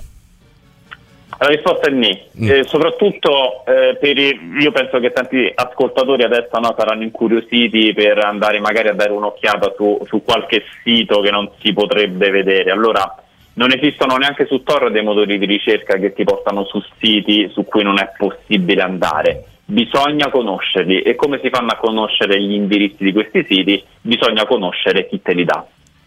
In realtà, in realtà c'è una sorta, la posso dire questa cosa Alessandro, di wiki? Vai, vai. Tu immagino, immagino tu sappia dove sto andando a parare. Eh, la, la, vado? La, cioè, la posso dire o mi denunciano? Mi denunziano? Ma penso che rientri nel diritto di informazione, dai. Bene, allora per, per, di, per, per com, completezza di informazione c'è una sorta di, di eh, Wikipedia, mettiamola così, diciamo è impaginata come Wikipedia, ha un suffisso, un prefisso wiki in qualche modo, ehm, che è una sorta di indice, no, di, di, motore di ricerca a livello proprio testuale, cioè, escono fuori delle, delle colonne di testo, tu correggimi Ale se sbaglio, ehm, di siti, di vecchi domini che sono eh, ormai che diventano, sono diventate altre cose. Mi viene in mente l'Icos, che era quello più famoso. No? L'Icos ha avuto un, un sì. momento di gloria molto, molto elevato e poi dopo è decaduto e adesso l'Icos è indicizzato nella wiki del dark web. Eh, cioè, mh, puoi, puoi, cercare o trovare qualsiasi cosa. I black market sono indicizzati, puoi comprare delle armi, lo trovi su quel wiki. Vuoi comprare delle droghe, la trovi su quel wiki. Vuoi cercare vuoi delle immagini. organi. Vuoi comprare organi, vuoi cercare immagini pedopornografiche. È, è tutto molto semplice. Sì, drammaticamente, tutto, drammaticamente molto tutto molto semplice. In realtà anche a livello di ricerca eh, ci sono tante informazioni che sono reperibili anche nel white web, nel light web, nel, nel sunny nel web, web chiamiamolo il web, web normale. Nel web so, alla luce del sole. Non so, non so che, che, che, definizione, che nomenclatura utilizzare, ehm, però sono forse più complete, nel senso c'è, c'è più roba. Eh beh, visto sì, che abbiamo misurato virtualmente il dark web e abbiamo non scoperto è... essere molto più esatto. vasto, molto esatto, più non è il video su YouTube del, del, ragazzino del Michigan che ti dice fai una bomba no. col sapone. Esatto, c'è, c'è, quella persona che la bomba col sapone la fa veramente, la sa fare veramente. Sì. Ale, dobbiamo veramente correre che c'è Patrick Von Brook che scalpita giustamente. Um, eh, ti faccio una carrellata al volo di messaggi. Sì, tu, su, tu su WhatsApp, WhatsApp e poi passo Telegram, a te su Telegram e ce ne sono tanti. Immuni è un'app per ricchi. Possiedo due smartphone, uno personale e uno per lavoro, e nessuno dei due è supportata l'app. Questa mi pare una cazzata. Forse stai sbagliando tu qualcosa. Immuni è un'app uh, scritta, una, è scritta semplicissima, vero, uh, Ale?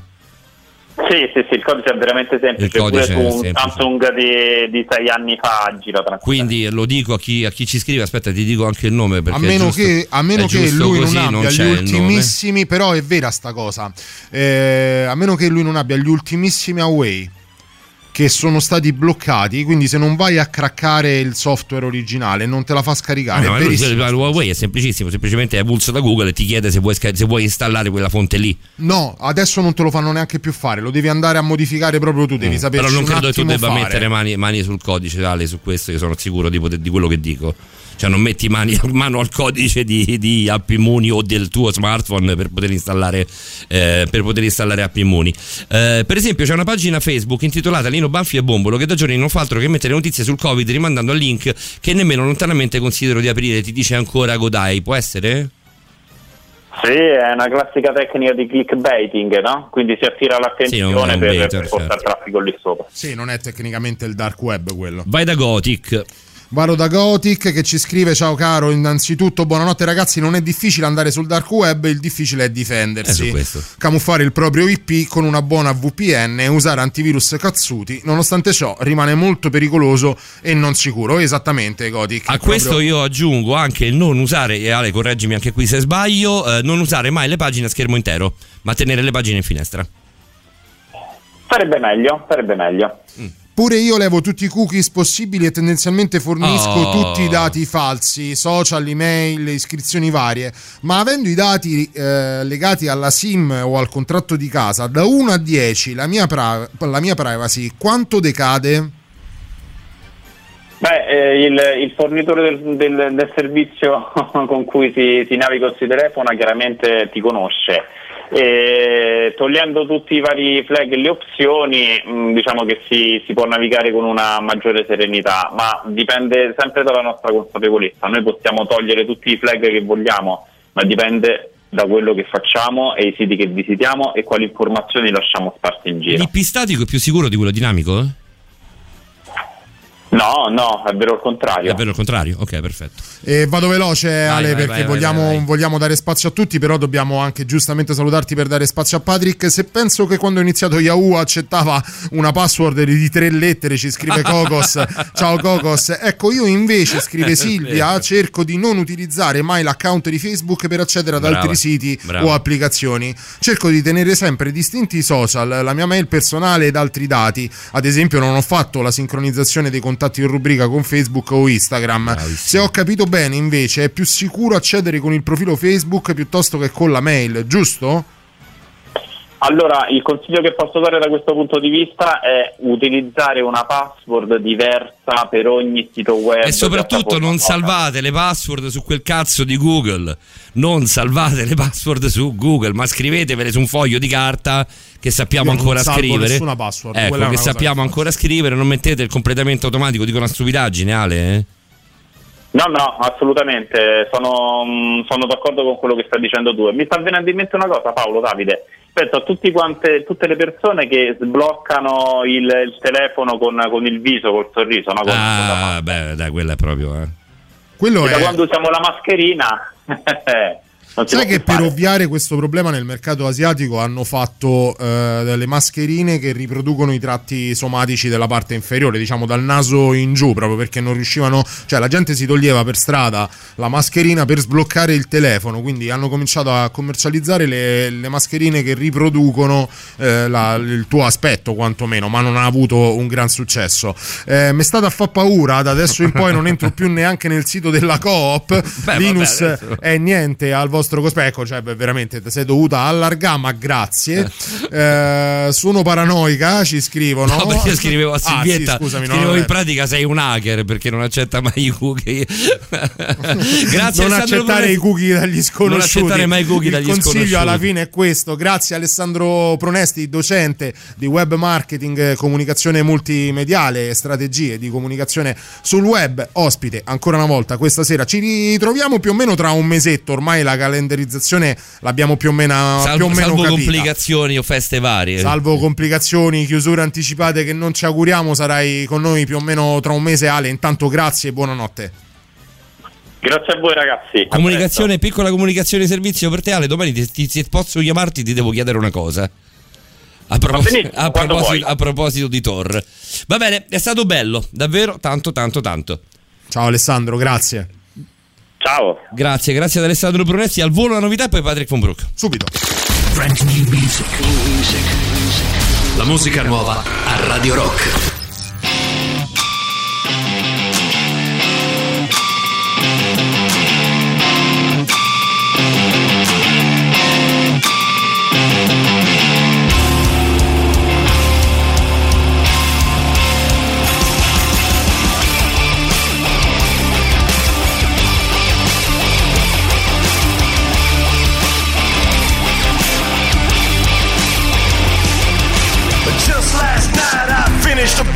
at the corner of Illinois and Grand.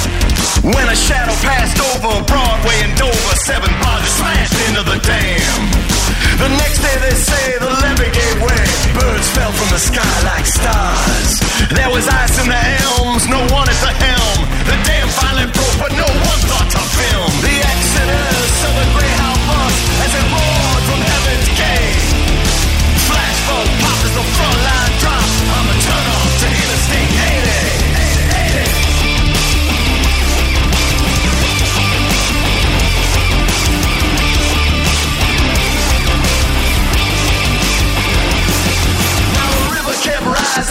hopeless surmise. And if I stood up, I might stand a chance to avoid a repeat of those that died in their sleep because they didn't have the courage to dance. Well, the locks were shaking and no one's waiting to see who's in line for the throne. Something on my mind burns like turpentine. It scours the soul and steals the spine. So kick up some gravel and watch us unravel. Wait, what the fuck's happening?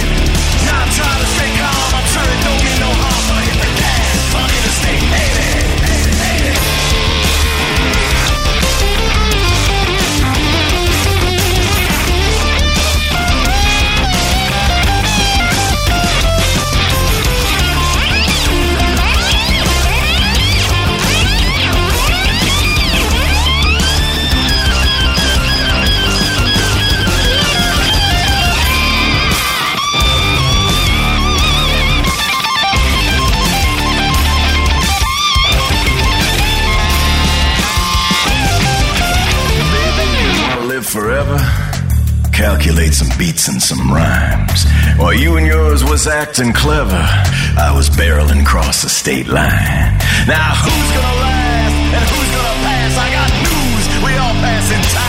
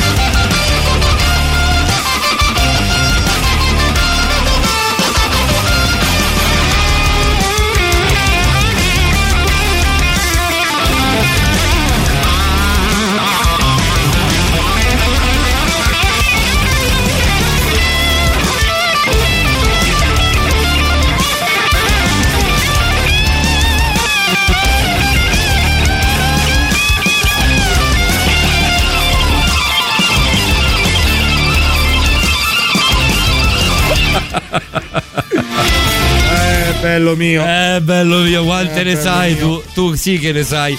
Gelosone, gelosone. Va bene, Tom Morello Slash, la, la, novità dell'una e mezzo? Molto, molto, molto bella. Molto, molto, molto male. Dobbiamo mettere, il, dobbiamo mettere il classicone. Ci siamo un attimo allungati. Eh, se ne va così praticamente il primo quarto d'ora. Salutiamo Patrick von Brook. Buonanotte, Patrick. Buonanotte ragazzi, buonanotte a tutti. Ciao Patrick, buonanotte e ben trovato. Patrick, qual è stato il, tu che sei uomo di radio, eh, noi aspettiamo altro che finisca questa porcata eh, del, del, virus, e la intendo proprio con la porcata come la malattia e non le misure che vengono prese poi per distanziarlo da tutti quanti noi. Eh, non vedo l'ora di averti qua in radio per fare un po' di fuori onda con te che sicuramente mi sei esperto di fuori onda. Tu hai, io, io, ricordo sempre i fuori onda con Carlo Zampa. Tra Carlo Zampa e Alessandro Paglia, ad esempio, volavano delle pizze pazzesche. Sì, no, io c'ero alcuni che fanno molto ridere. Beh, sì, su questo non ho dubbi, Patrick. Sì.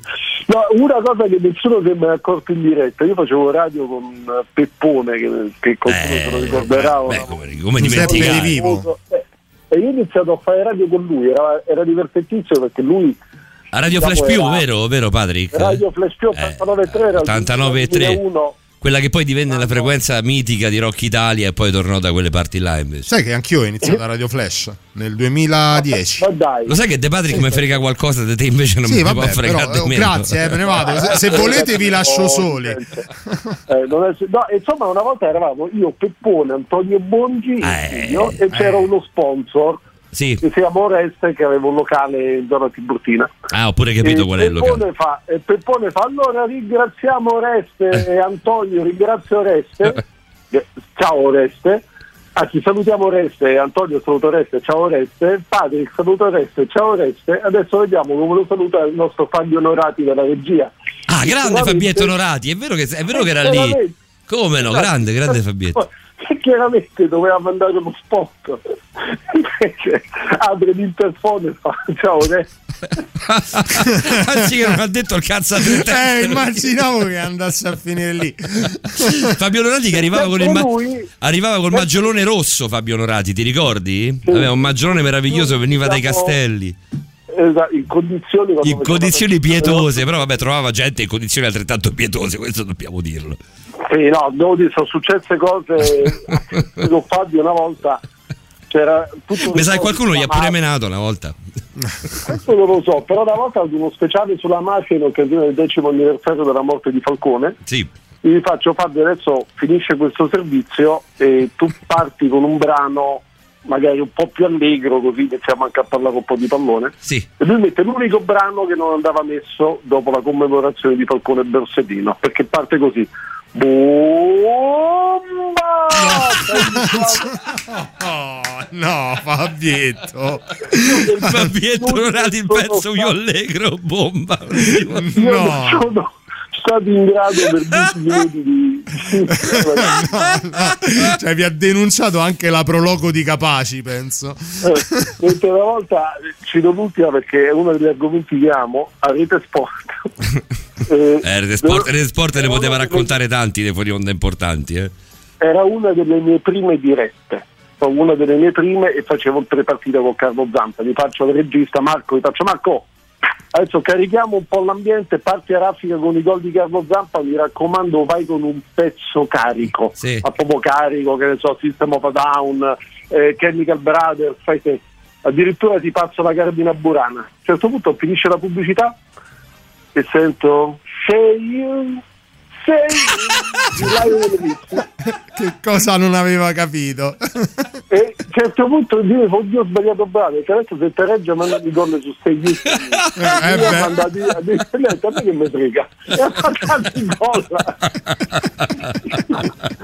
è stato bellissimo. Beh, io ricordo un'intervista ad una psicologa a Nuova Spazio Radio da, da Luzzi, dai Luzzi. Eh. ricordo un'intervista ad una psicologa che parlava del, di quanto grave fosse poi il problema della droga nel mondo dei giovani, di, si, di, quanto si cominciasse con le canne per poi finire a droga, sai quelle cose che ti dicevano mamma e papà, sì, vabbè, cioè non ti fare le canne perché poi vai a finire con le Dalla canna al buco è un Dalla canna al buco, insomma questa grande demonizzazione delle canne, sì, in, quella, in, quella, che era la, l'ambiente anche un po', um, un po', reazionario di Nuova Spazio Radio, durante, durante, ho scelto la radio con Gianluca Fabi, che saluto, um, parte questa, finisce questa, questa demonizzazione della cannabis e il fonico parte con io la mia signorina di Neffa.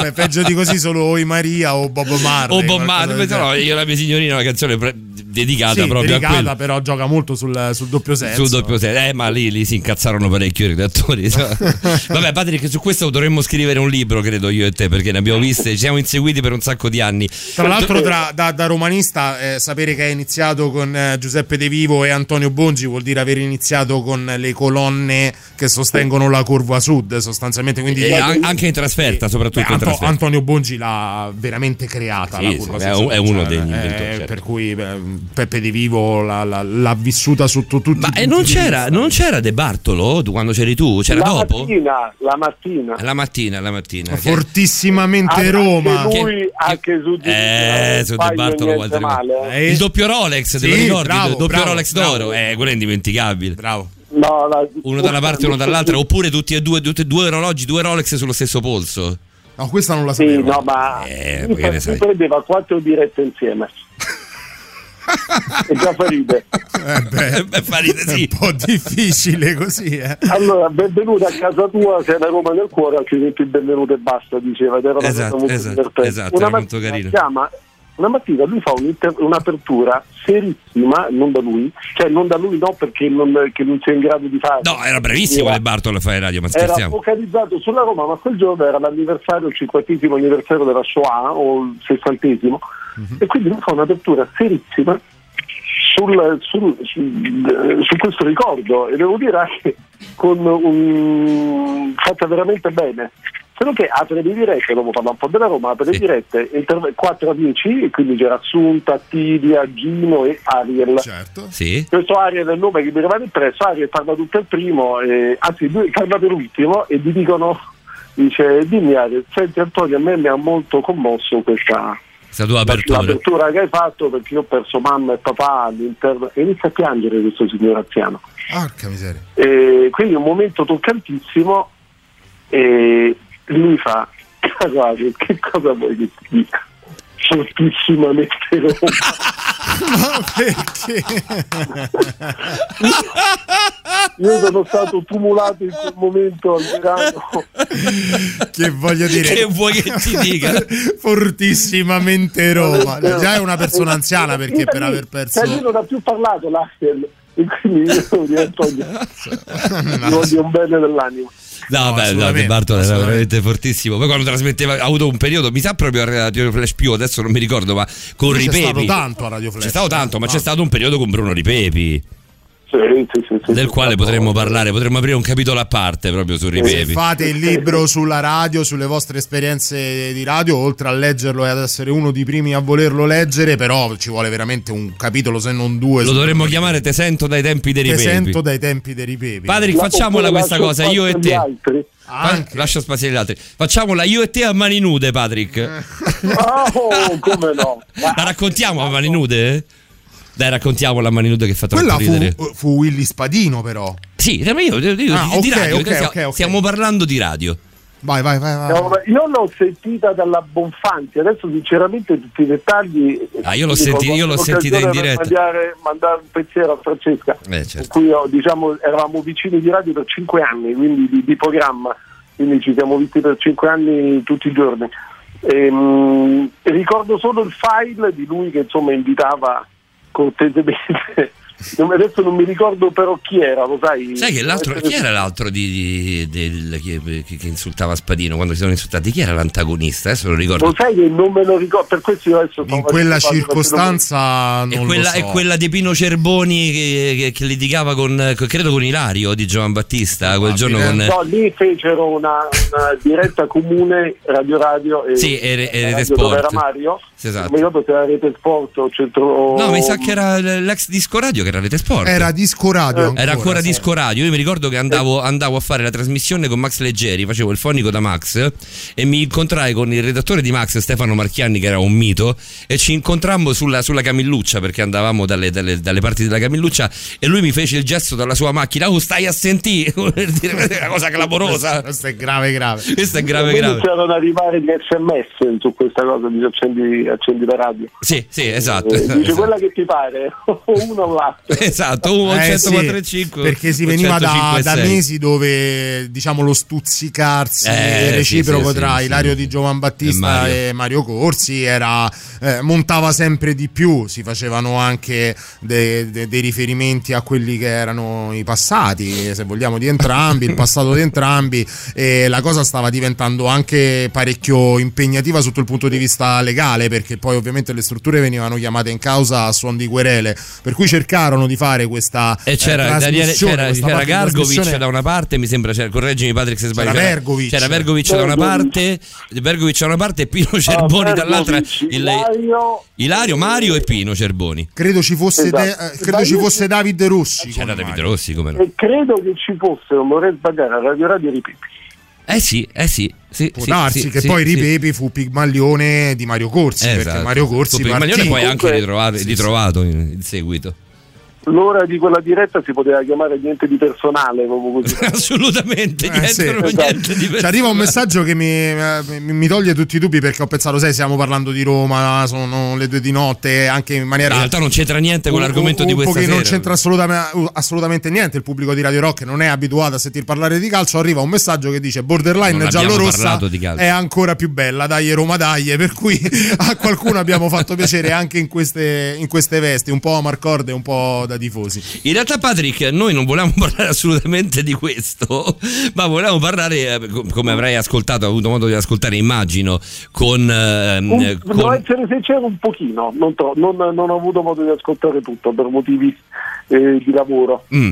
Eh, volevamo parlare con te però ovviamente di web, eh, quindi eh, mm, di, di- di- quanto, di quanto poi accade sul web tutti i giorni. Abbiamo parlato con Alessandro di sicurezza fondamentalmente oltre che dark e deep web e quando abbiamo fatto il briefing, io te, di, un briefing lungo, impegnativo di una di- di 18-20 secondi, eh, tu mi hai detto no, io ho parecchio da dire sul web perché è la prima causa di divorzio nel mondo, mi sembra di aver capito. Allora, eh, chiaramente Paolo, ti- in- info di servizio, tanto ce le possiamo dare, ci possiamo anche prendere qualche minuto in più chiaramente perché ho visto Ah, adesso l'ora. ok, ok. Eh, allora, il web è tra le prime cause di separazione e divorzio ehm, perché- e- è- lo è diventato negli ultimi dieci anni, perché mentre prima eh, ci si limitava magari ad altri modi per eh, sfogare quelle che possono essere delle, eh, dei riconoscimenti repressi. Chiaramente prima con il web, con le chat che c'erano tantissimi anni fa, ma adesso soprattutto con Facebook e con il fatto che molte persone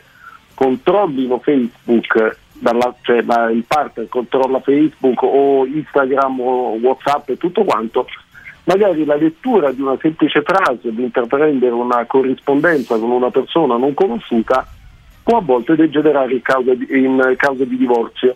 Non solo, il fatto che ci siano molti corteggiatori che sono assolutamente finti, ma sono solamente alla ricerca di denaro, fa completamente a volte perdere la testa. Denaro?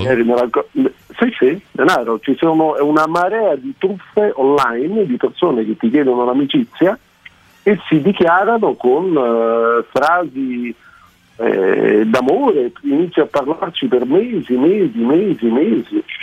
Eh, solo che quelle persone non sono esistenti, sono magari delle persone che si spacciano per persone di un certo tipo, con dei profili molto ben curati, ma dietro c'è magari una persona che prima o poi ti chiede i soldi. Il problema è che la persona che intrattiene questo rapporto ingenuamente mh, non si diciamo, cura di conoscere l'altra persona o semplicemente si innamora e quindi può anche piantare in asso case e tutto quanto dicendo mi sono innamorato di un'altra persona che purtroppo non esiste. Al E 38 al magari- 3899 106 600 a rafforzare quello che stai dicendo tu Isabella ci scrive una frase tipo di queste credo che siano Immagino no, sì. immagino la, la- la sola tu sei il mio oggi il mio domani il mio sempre come romantica Bravissimo. questa Ma cosa guarda, eh, sembra, guarda, vista da fuori, e io devo essere sincero, le, le prime volte che, ci so- che ho ascoltato queste cose, eh, io ci ridevo su. Ma ho scoperto che c'è una mm, marea di persone, magari non a Roma, ma nei paesi e tutto quanto, che sono clamorosamente sole e che non si sono mai sentite dire una cosa bella così del genere e ci si attaccano completamente. Ci si attaccano e ci si aggrappano e magari cercano veramente di seguire una cometa che li fa sfuggire dal loro rapporto che non va più bene Eh, aspetta, perché adesso entriamo, entriamo, in una cosa tossica laddove tu mi sei mental coach. Come se ne esce da una cosa del genere? Essenziale di tutte le cose su cui io batto sempre la consapevolezza. Eh, che rapporto può essere un rapporto, in questo caso, con una persona che non esiste e che a ogni momento in cui tu cerchi, a parte hanno fatto anche una trasmissione americana, ma è un dato che alla polizia postale è molto molto trattato anche in Italia. Sì, si parla del catfishing, eh, no? Esatto. Ehm, come esce? Innanzitutto dobbiamo essere consapevoli, è, come quelle persone che, che, che, stanno provandoci con una persona che comunque alla fine non vedi mai, ma ci certo. sono, eh, non si fanno mai vedere, ci fanno solo credere. La stessa cosa succede online. Se una persona parla solo per frasi fatte, non ti dice fondamentalmente nulla di, di suo, ma soprattutto non si fa vedere, non ti fa vedere una, una non si collega in video chat, non ti dà un appuntamento, è una persona che non esiste. O, co- o comunque di... devi considerarla come tale prima di, di giocarti eh, di metterci tutto a livello sentimentale, che spesso è il patrimonio eh, a livello sentimentale, ma anche a livello, a livello del portafoglio. Eh, ma inizialmente è sempre un discorso sentimentale ed è quasi sempre, al di là di, di, di casi particolarmente fortunati, il patrimonio più ampio e ricco che abbiamo e che dovremmo tutelare.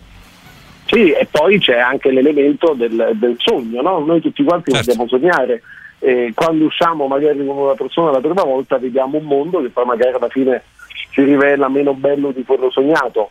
Al contrario online ci sembra tutto più bello, ci, crea, ci creiamo un mondo parallelo che a volte non esiste, ci crea distacco dalla realtà e per questo ci vuole consapevolezza.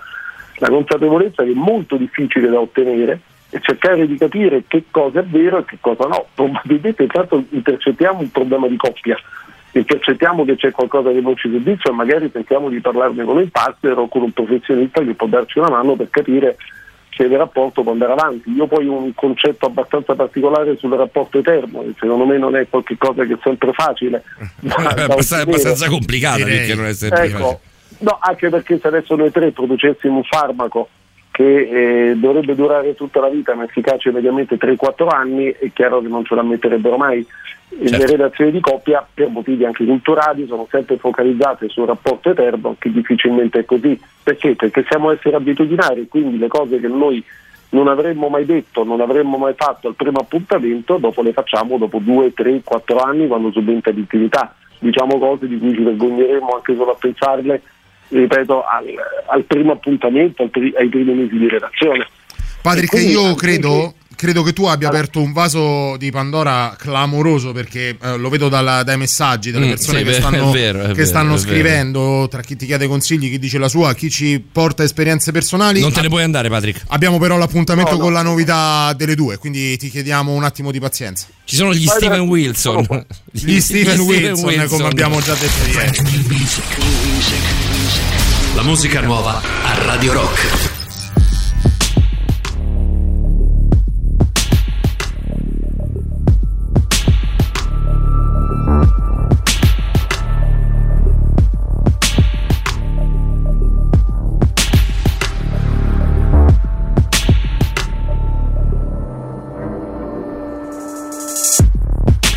help me gather my thoughts?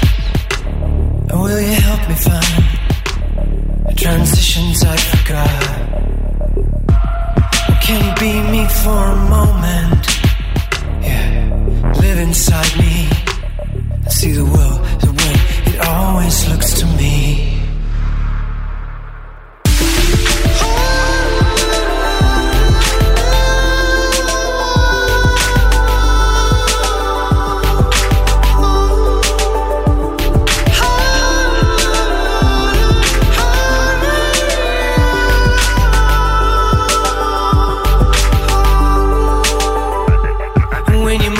Photograph. You're faster than most. You bloody king ghost. But you're kinda wasted, and I wish I'd waited for you to come to.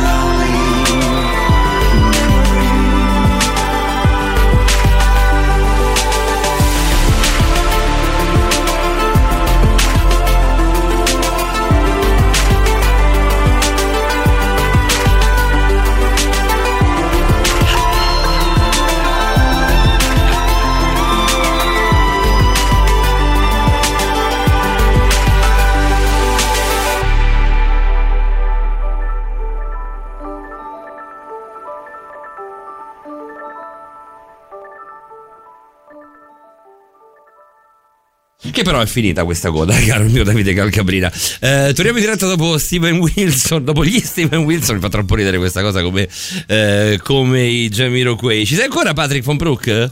Presente. Mm. Allora, un po' di domande per te. La stessa cosa di innamorarsi di una voce? Sì, sì, è molto simile. La voce ci scatena fantasie. Per questo quando per esempio noi conosciamo una persona che abbiamo sentito per radio, i lupi aspettavo completamente diversi. Eh, che grandi delusioni, eh, Patrick. Eh, eh beh, al tempo c'era una speaker di una radio che mi piaceva tantissimo. Eh, non posso dire di che radio, Radio Subagio. E... eh, allora. Beh, ce ne sono tante. Conosciuta, però, devo dire, rimase abbastanza. Allora non ti va. Sei, sei rimasto deluso? Abbastanza. Roberta. No, non sai che il nome sinceramente non me lo ricordo, Mm, ma eh, rimasi un po' deluso, ma perché mi ero creato l'immagine, ma devo aggiungere che dopo, conoscendola, era altrettanto affascinante. Cioè, nel senso, mi ero creato una mia immagine, tutto un mio, un mio mondo, un mondo di fantasia. Avevo 18-19 anni, eh, parliamo di una vita fa, quindi mi ero creato tutto il mio mondo, una sorta di supereroina, e invece era una donna romana, anche più grande di quello che pensavo, e quindi eh, era tutta un'altra cosa, ma successivamente eh, è rimasto fascino. Che poi per noi, per noi che abbiamo fatto questo lavoro, che facciamo questo lavoro, è un po' un'arma a doppio taglio perché sicuramente dalle voci siamo affascinati, non faremo questo. Eh, però allo stesso tempo potremmo essere noi ad essere ingannevoli. Chissà quante volte magari siamo stati noi a deludere o magari a lasciare Oh, immaginare. stasera l'ultima stare, volta, Ci può stare, ci può stare. Magari eh, abbiamo lasciato immaginare chissà eh, quale tipo di uomo, quale fisicità. detto, e eh. poi... Eh. Vabbè, Beh, Patrick, però no, tu, Patrick, tu, tu sei particolarmente bellino. Eh, tu sei un bell'uomo, Patrick. Eh, no? non No, che- cioè, per quanto io sia etero, non è poi che- l'oggettività si riconosce. Non è che ti piace Patrick Ma- Von Brook e poi però- ti si presenta Paolo Dicenzo, capisci? Però no, però c'è a chi non sono piaciuto, quindi non è- Eh, vabbè, quello poi non dopo è rientra, non è che, cioè, non è che Quello- non la è bellezza è raro. No, no, dico, non è soggettiva, così se non non Pitt. piacere.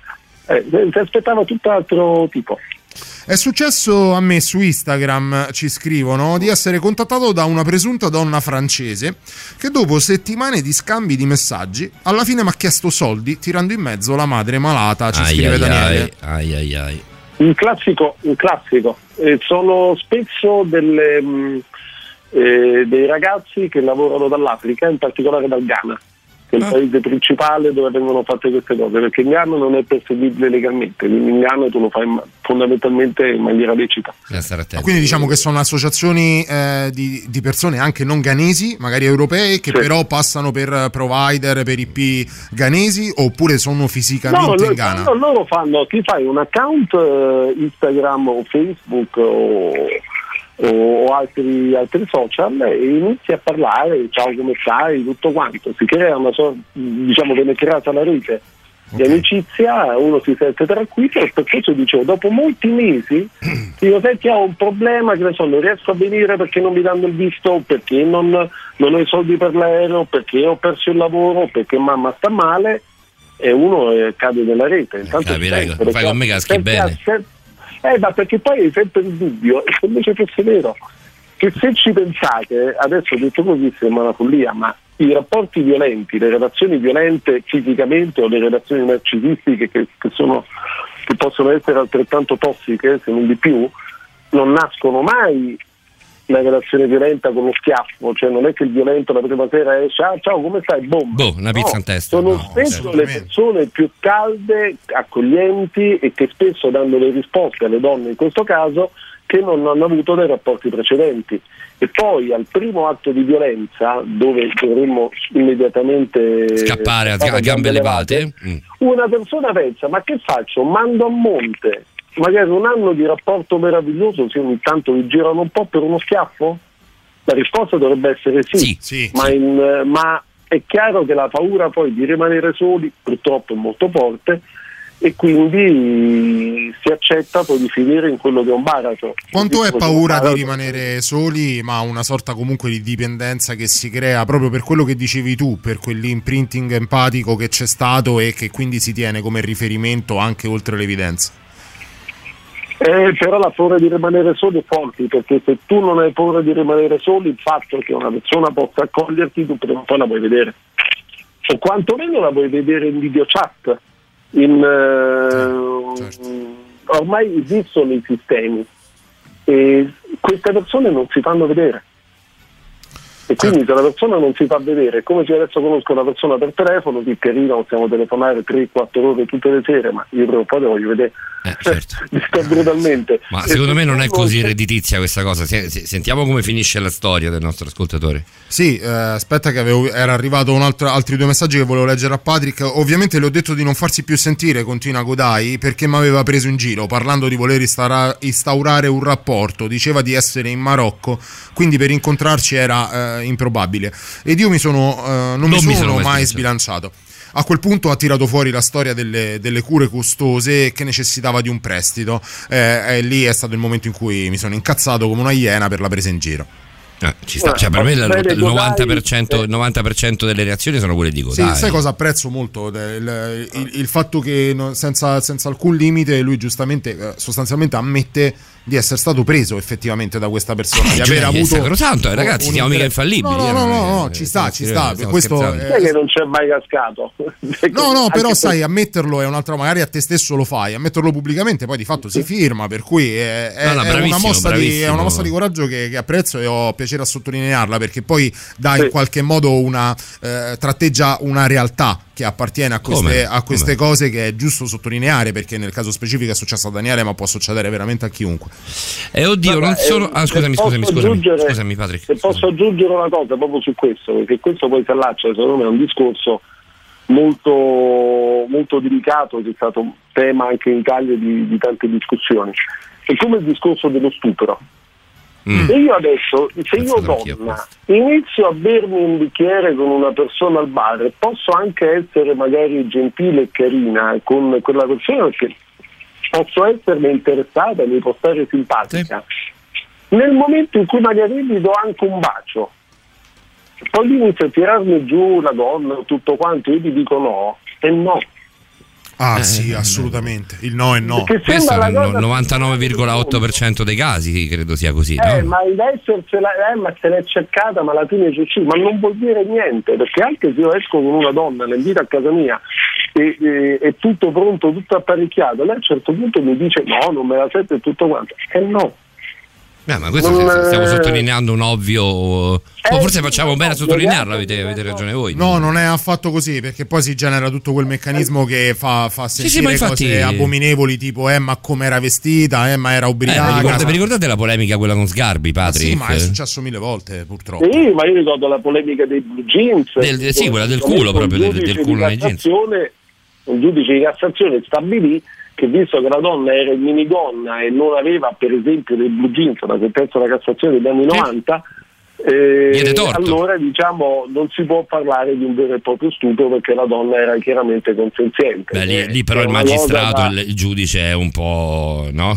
Eh, eh, lo so, ma lo sai che è un'opinione molto meno eh, infrequente di quello che si possa pensare, ahimè soprattutto da noi uomini. Un paio di anni fa, eh. anche, per, eh, anche, a fronte di questo, ma anche di un'altra sentenza che eh, andava a parare nella stessa direzione, però lì in realtà si diceva il contrario, cioè nel senso siccome la vittima era vestita con dei jeans e delle cose, ehm, veniva a cadere la sua accusa di stupro perché doveva per forza di cose, secondo la, la giuria, giuria del giudice aver assecondato quantomeno le avanze inizialmente eh, perché se no sarebbe stato lo, impossibile spogliarla. E ci fu una mostra bellissima a Roma con tutti i vestiti delle donne messi a disposizione dalle donne che avevano denunciato denunce di stupro proprio per sdoganare questo messaggio orribile e proprio per far rendere conto che poi il discorso Dai, abbinare sì. cose del genere ad una, ad una violenza intima, privata è, è, a dir poco schifoso, non ho altri termini più edulcorati per dirlo e fu fu bellissima questa, questa, mostra perché c'erano proprio dei manichini con gli abiti che quelle donne in qualche modo alcune avevano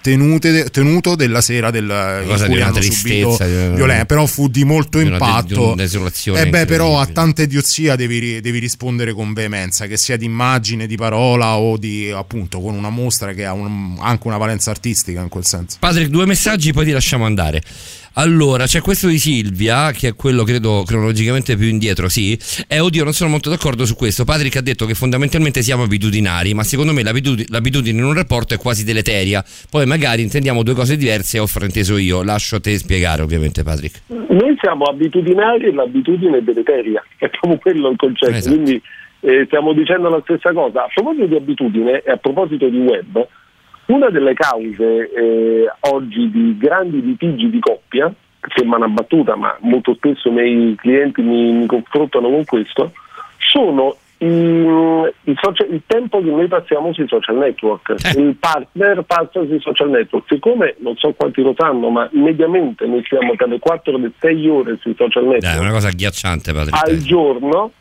e, e, se magari io sto sul divano e la mia partner eh, sta continu- continuamente maneggiando il telefono su Facebook, Twitter, Instagram e tutto quanto, si annoia. Io, cioè io mi annoio, il dialogo inizia ad interrompersi e questo, se anche lì non interrotto immediatamente, può creare un'abitudine deleteria per rispondere a Silvia che sembra una cosa innocua, falli tutti i giorni, falli due ore dal, dalla chiacchiera, dal, dal, dal sesso, da una passeggiata per passare sui social ah, certo. e la gente lo fa e questo crea una crisi di coppia perché chiaramente la parte che magari non è interessata o va sui social pure lei e quindi si crea l'alienazione più totale, l'apatia proprio amorosa oppure eh, si interrompe, e anche quello. Uno la gelosia, ancora peggio. Eh sì, certo. Certo, eh, certo, poi la gelosia in queste dinamiche ha un gioco, cioè chi è geloso a livello patologico, parliamo di gelosia patologica, no? non di quella che dimostra anche una certa attrazione, anche un certo mm. interesse alla sfera privata de, del partner, parliamo mm. di quella che è, è totalmente ingiustificata vabbè, per certi versi per come, per come si manifesta con eh, la, l'abuso dei social, arriva a picchi che, che, fanno spesso rima con follia, non soltanto con gelosia. Certo. Cioè Isabella che ci... l'ultimo, l'ultimo messaggio padre che poi davvero quello di Isa volevi, volevi, leggere? Sì, quello a di livello Isa, temporale vai, il suo vai, l'ultimo un tizio, un tizio mi ha contattato per la voce gli piaceva la mia voce ma l'aveva uh, cucita su una speaker ragazzi uno psicopatico, maniaco forse, io due chiacchiere per capire chi fosse ce l'avrei anche fatte. Lui si è fermato, boh, che ne so, i maschi sono idioti. Io avrei proposto un caffè e stop per capire chi fosse. Lui manco quello. Probabilmente avrebbe proseguito in eterno solo attraverso i messaggi. Beh, quelle sono è, molto, è molto frequente. Tornando molto al discorso della, della, gelosia che abbiamo fatto, così chiudiamo con te, Patrick. Ricordiamoci sì. che il delitto d'onore, uxoricidio, ci scrive sì, Roberta. È una vergogna. Eh, qui in Italia è stato abrogato, abrogato nel 1981, 84, 84. quindi parliamo di 40 anni fa. Anche a fronte di ciò è sempre bene sottolineare che un no è no, è un messaggio di una donna e ci sembra un buon modo anche per chiudere e salutarti e ringraziarti, Patrick. No, una donna che ti diceva prima spiegateci il progetto dei profili fake per guadagnare senza mettersi in all'aria. Beh, io posso dirti che ho un'amica che proprio l'altro giorno mi diceva che nell'arco di una giornata ha fatto 800 euro con delle foto sue in intimo. Due strani gli hanno chiesto dei soldi, prima si è fatta bonificare da uno 500, dall'altro 300 euro e poi ha mandato delle foto in intimo, 800 euro ricaricate su poste pay. Vabbè, non commento se no poi mi dici che sono volgare dici che No, non parlarci. devi essere volgare perché non sta a lei, eh, sta a loro. Figura io ce l'ho con loro, mica con ah, lei. Beh, okay. Scherziamo. E quando vai? Eh, ce ne stanno, eh, però concludo con una frase. Patrick, io con mezza piotta, io con mezza piotta, una mia foto in intimo te la, te la, te la vendo tranquillamente, eh? Io mezzo... uh, arrivo fino a 100. Arriviamo, rilancia, mi piace quando rilancia. rilancia. Patrick, io gliene, do, io, io gliene, darei 150 per non farmela mandare. Però è questione di gusti, insomma. Poi, o, sai, o io basta che davanti. mettete mano alla saccoccia. Per me per va bene. io sono disposto a tutto. Scusami, Patrick, se ti ho interrotto per una cazzata, ma no, mi capita spesso. Figurati, ma io dico, è solo una frase, visto che Davide dice c'è la gelosia buona e la gelosia meno buona. Io dico sì. solo una cosa. Io la gelosia buona non la conosco, ma, ma, so, ma possiamo anche discuterne. Però di certo una cosa, le persone gelose sono quelle che vengono tradite.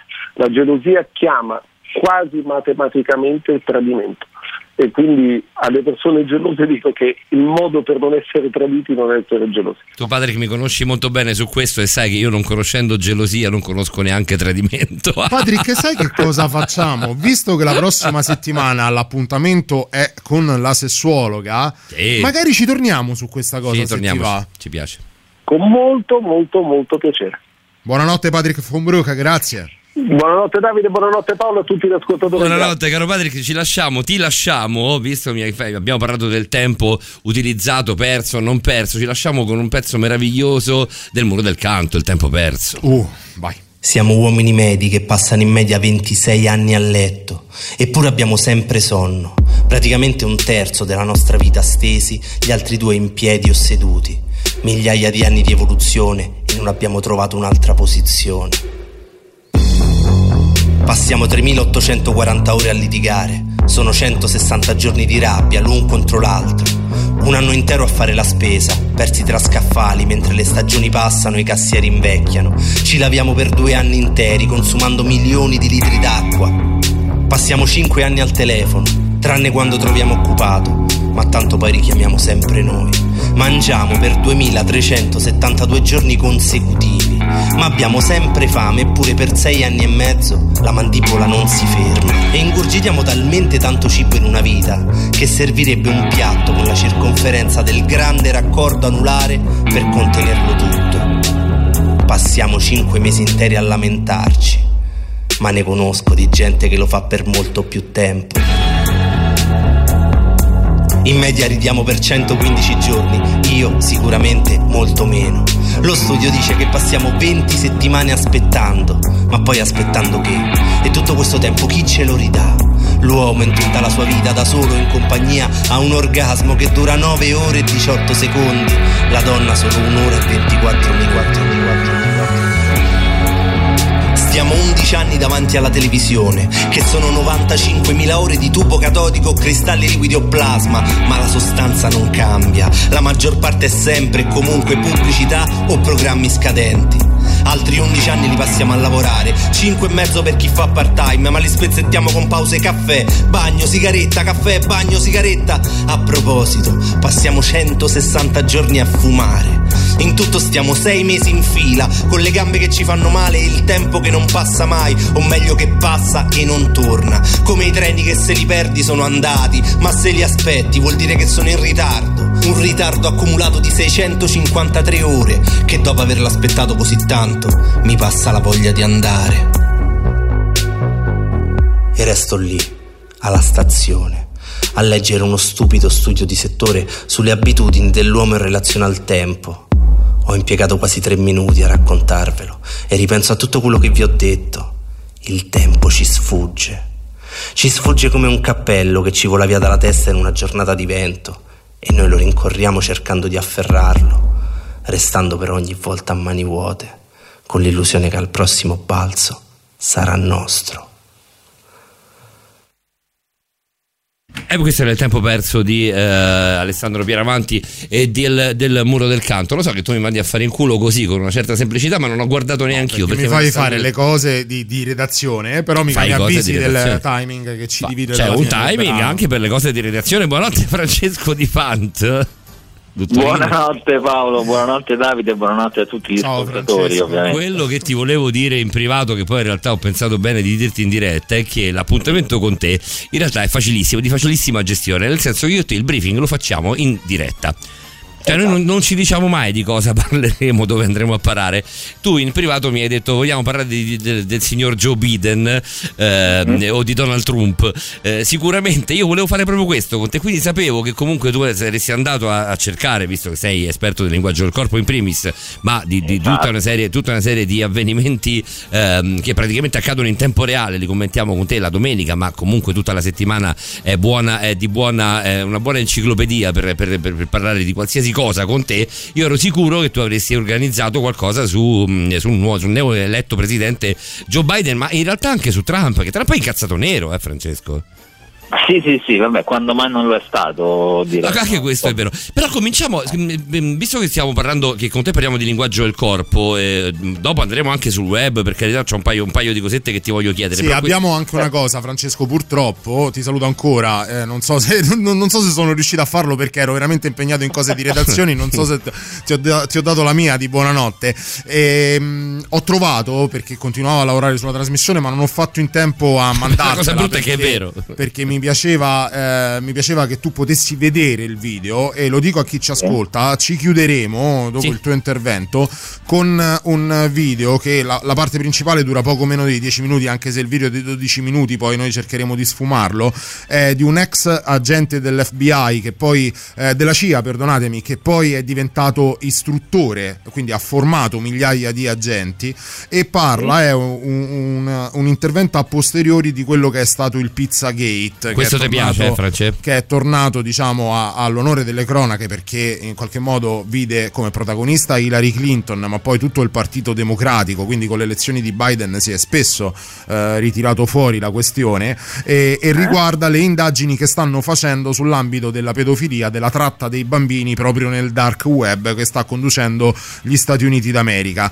ed è, sarebbe stato molto interessante per me, penso anche per gli ascoltatori, fartelo vedere e poi te lo manderò perché te lo manderò certo. perché mh, mm, è, è, ovviamente in soggettiva, c'è la ripresa di quest'uomo che parla al congresso. Intanto te lo mando io in privato, e, così magari durante eh, il brano, sì, poi durante la no, novità te lo guardi no, un attimo. Se, se ti va da, lo studi da, in tempo reale. un'occhiata e, perché appunto era, era interessante anche sapere la tua opinione su quella che è stata la mimica principalmente facciale di, di, di questa persona che dice delle parole eh, anticipiamo qualcosina, cioè si parla eh, di stupri fatti ai bambini con dei cani robot, si parla di una rete di tra con, bambini che vengono presi e hanno già una scadenza, quindi già viene decisa la loro data della morte. Ce lo dovresti eh, avere. Come se fosse un qualcosa di rituale ed è un qualcosa che eh, va a toccare milioni di bambini nel mondo e questa persona fa capire come eh, in realtà questi numeri sono sottostimati perché poi molte delle vittime sono persone che vengono messe al mondo senza essere registrate all'anagrafe proprio perché finalizzata già la loro nascita a questo tipo di commercio e è un qualcosa di, di agghiacciante mi dispiace averlo trovato soltanto alla fine a pochi minuti dalla, da, dall'andare in onda e quindi non avertelo potuto sottoporre te l'ho girato io comunque Francesco adesso tanto c'è la novità magari dai un'occhiata, dai un'occhiata e poi lo ascoltiamo insieme vogliamo ascoltarlo anche prima della chiusura della trasmissione, non lo so, decidiamolo in diretta. Come vuoi, se, se, Francesco magari durante i brani riesce sì, a sì, dedicargli sì. qualche minuto, tanto da poter, poter insomma, so, so, sorreggere anche con, con, la sua esperienza quello, quello, che è il video, magari sì, se no, eh, se Francesco vuole, vuole, portare a casa il suo intervento su altri canali è liberissimo di farlo. Però Francesco, cominciamo dal canale eh, Joe Biden, rimaniamo sulla stretta attualità, eh, Joe Biden, Donald Trump, ma soprattutto io vorrei cominciare dalla, dall'immagine più bella che è quella di Kamala Harris, la, la prima vicepresidentessa a questo punto, possiamo eh, andare dalla, dalla de, de, de qualcosa di boldriniana memoria, quindi la prima vicepresidentessa eh, della, de, della, storia degli Stati Uniti d'America, laddove il 46esimo presidente è maschio, lei è la prima donna vicepresidente, vicepresidente degli Stati e Uniti. Che poi diventa presidente del Senato. Che poi diventa automaticamente per, per, osmosi eh, presidente del Senato. Ehm, il suo sorriso, Francesco? Beh, eh, come dire, il sorriso del vincitore è sempre raggiante, no? in questo caso doppiamente raggiante perché sa bene di incarnare comunque anche un simbolo per tutte le donne che seguono i loro sogni e le loro ambizioni, quindi è un sorriso che vale doppio, sì, sicuramente. Dopo la doppietta, la doppietta, di Obama, che fu un grandissimo cambiamento, questa è un'altra dimostrazione che gli americani sanno cambiare davvero? Eh? È un punto di svolta importante, poi il sistema elettorale americano sappiamo che è ben diverso dal nostro, insomma eh, faccio fatica anche a capirlo tra, tra mm, zone. È vero, è un po', un po restrittivo vero, come sistema? Eh, mappe, di, sì, abbastanza, abbastanza complesso eh, ai nostri occhi, eh, però è vero che giustamente c'era, c'era bisogno di cambiamento forse e anche popoli che possono sembrare divisi come il popolo americano si sono ritrovati, anche se se non, non, di tanto, perché comunque è stato un 60-40%, credo, se non sbaglio, no? come percentuali, però il cambiamento c'è stato. Eh, il cambiamento c'è, Francesco, 60-40 parla chiaro. Eh. Ero 2,70 e poco più a 2,14. 2,14. Sì, sì, sì, sì, però ecco, insomma, non ci sono stati numeri trascinanti, ma il cambiamento c'è stato. Ma in realtà questi numeri trascinanti ci sono stati oppure no? Nel senso che, che qualcuno dice, cioè, vabbè, a parte il delirio di Trump, eh, dove anche la moglie, no, per, un, per, per, un, momento ha detto,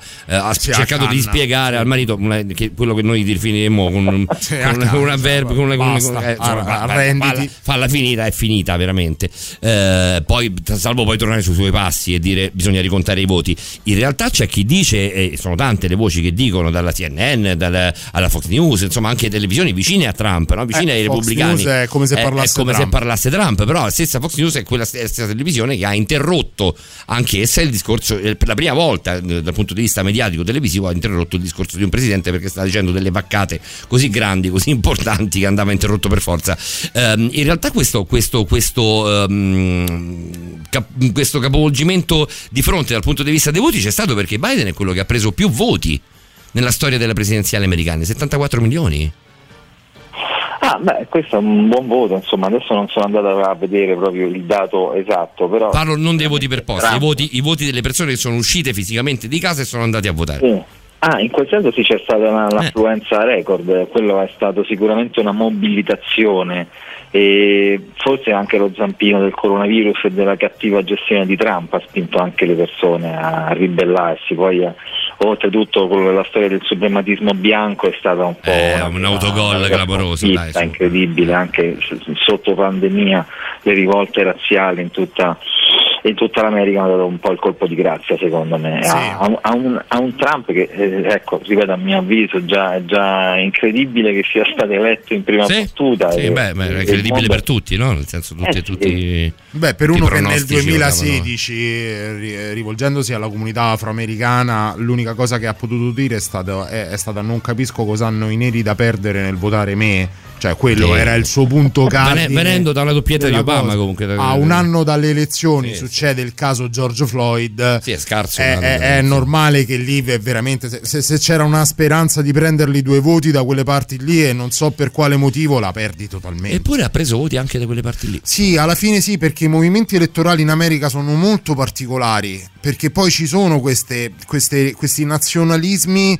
che nascono quasi per affermare il, il, nel caso specifico il proprio essere americani. No? Abbiamo visto eh, gente arrivata in America 40 anni fa da clandestina che eh, presenziare alle, a, ai comizi elettorali di Trump. Cioè, una cosa è come, eh, cioè, è come se un nero votasse Lega, eh, è la stessa sì, cosa. Eh, capito? I latinoamericani, cioè, cioè, c'è un, un, forte gruppo di elettori di Trump che è latinoamericana. E se pensiamo a tutte le storie del me, muro, secondo me non è vera questa storia qua. Eh, oh, però le hanno intervistato. Sì, sì, beh, intervistati. Eh. Abbiamo visto bene che ci sono anche pubblico. Cioè, Vabbè, a Napoli sì. abbiamo, abbiamo, riscontrato il pubblico a pagamento nei comizi di Salvini. Per carità, sì. Cioè, non è che lo dice Paolo, Davide o Francesco. C'è anche quello. Una cosa volevo chiederti sul discorso C'è però Biden. la novità, ti, vi devo bloccare ah, allora entrambi perché sennò facciamo come eh, prima, abbiamo, facciamo abbiamo mezz'ora abbondante. Non ti chiedo neanche se rimani, Francesco, ti faccio ascoltare i Gorillaz e via.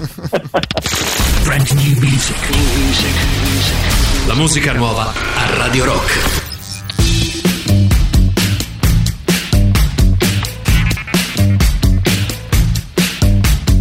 Welcome to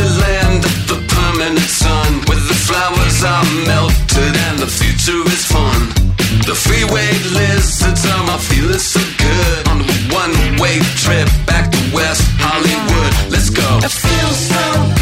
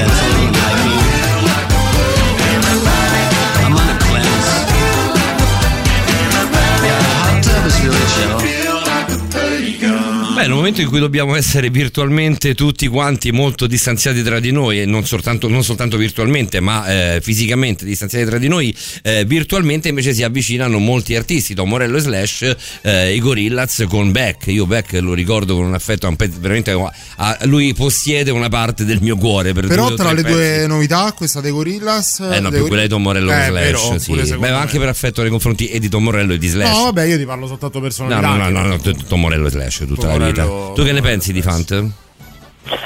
Beh, eh, io Beck ci ho lasciato veramente un pezzo di cuore, quindi per me. Eh, Però anche con Slash, In, eh. Mm. ogni veste, anche con Slash, perché comunque con i ganci sono cresciuti, però, però Beck non sbaglia un colpo, qualsiasi genere su cui Sì, qualsiasi fusione lui faccia di suoni non, non sbaglia un colpo, è un artista pazzesco. Sottovalutatissimo, almeno qui da noi, eh?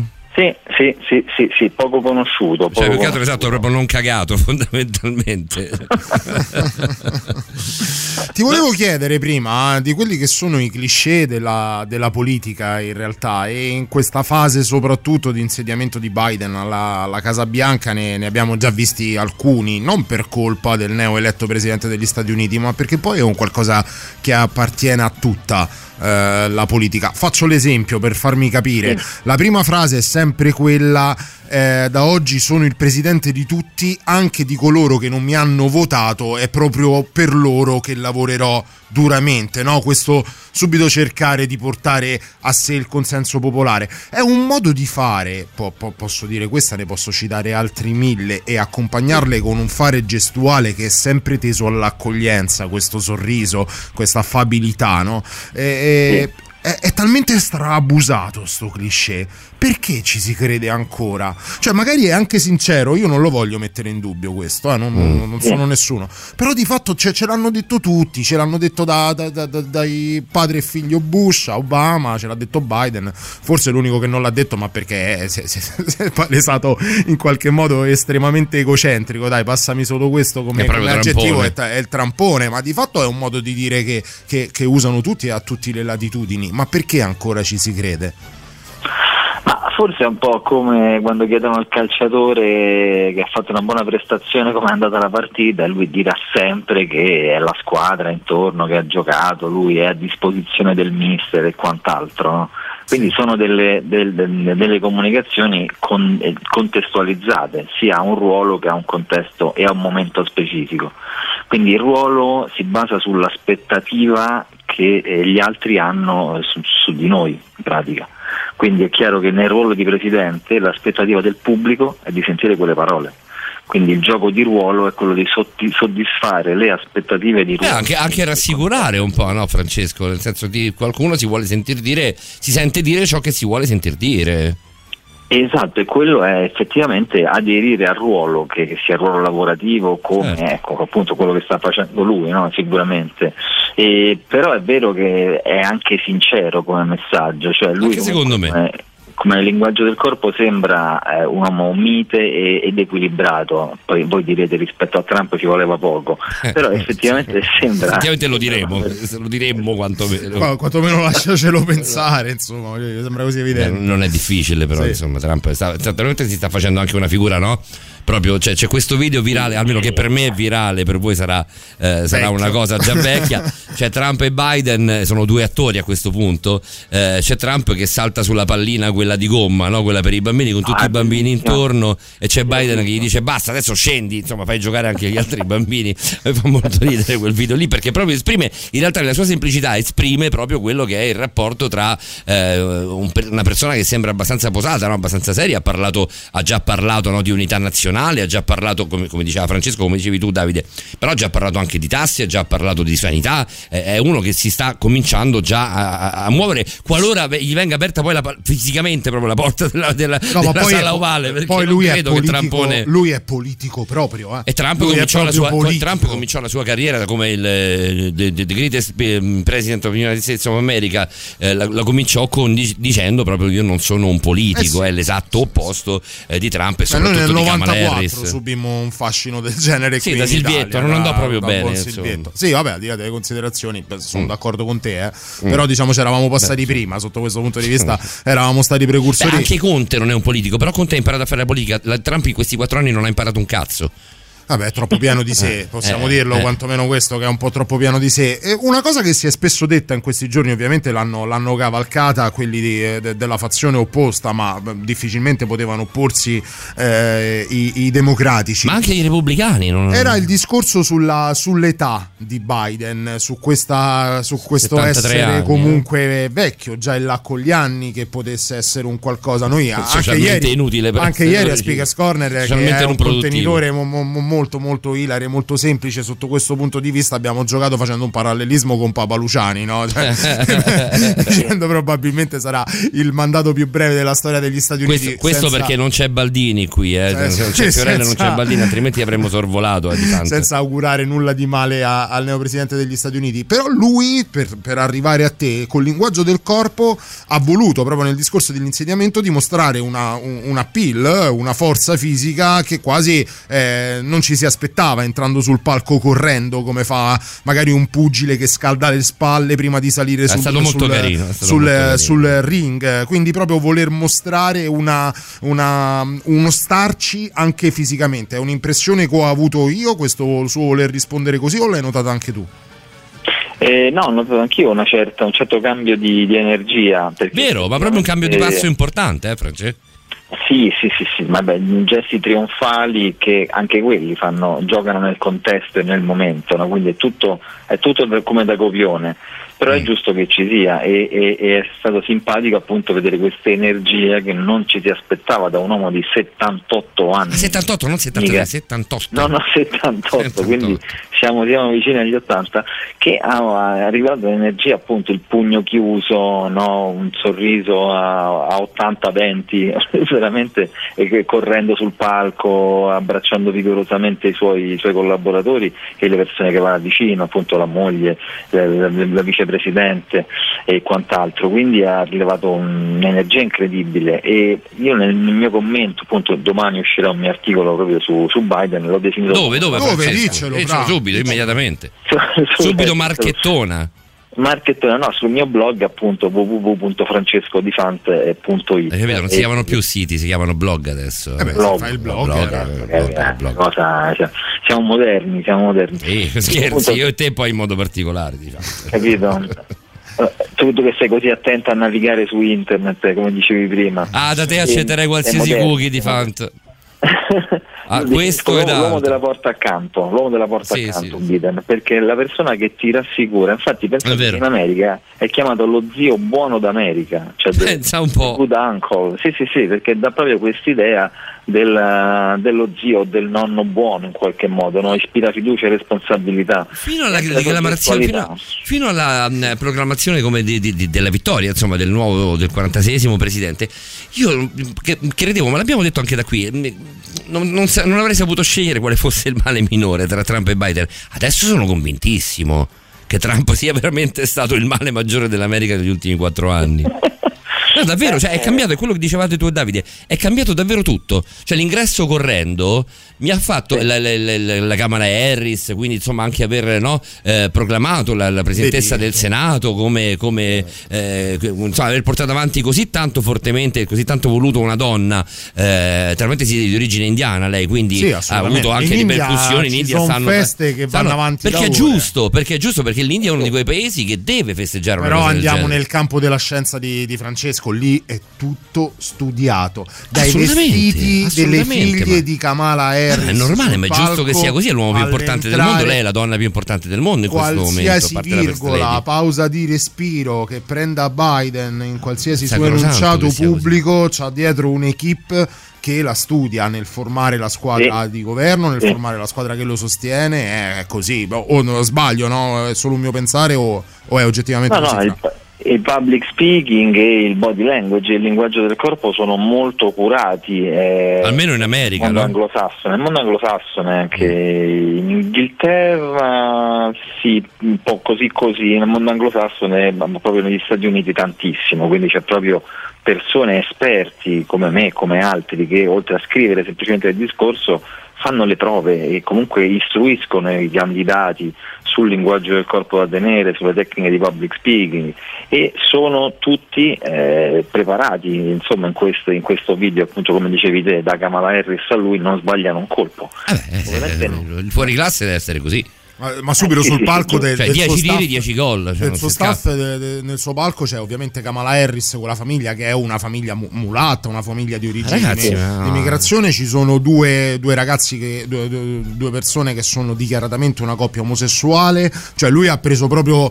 eh, È stato le- molto bravo, Come sì, se avesse è preso de- de- de- de- de- degli esempi di quello che poi di fatto è il suo elettorato. Beh, il democratico per, No, per, il per antonomasia, il democratico per, per idea platonica. E quella immagina, tu- è la potenza dell'immagine a tutti gli effetti, anche quando non parla. Ehm, buonanotte, dottor Francesco Di Fante. Ti saluta Isa con molta carineria nei nostri confronti. Paoletto e Davide, mo ve ne potete pure andare. Grazie di tutto per far rimanere, Cioè, bravo, per far neanche, rimanere Francesco. neanche a rubarci così la, Eh, la- la anche scena, meno, eh, però, anche eh, meno. Isabella, anche meno Francesco, tutte e due.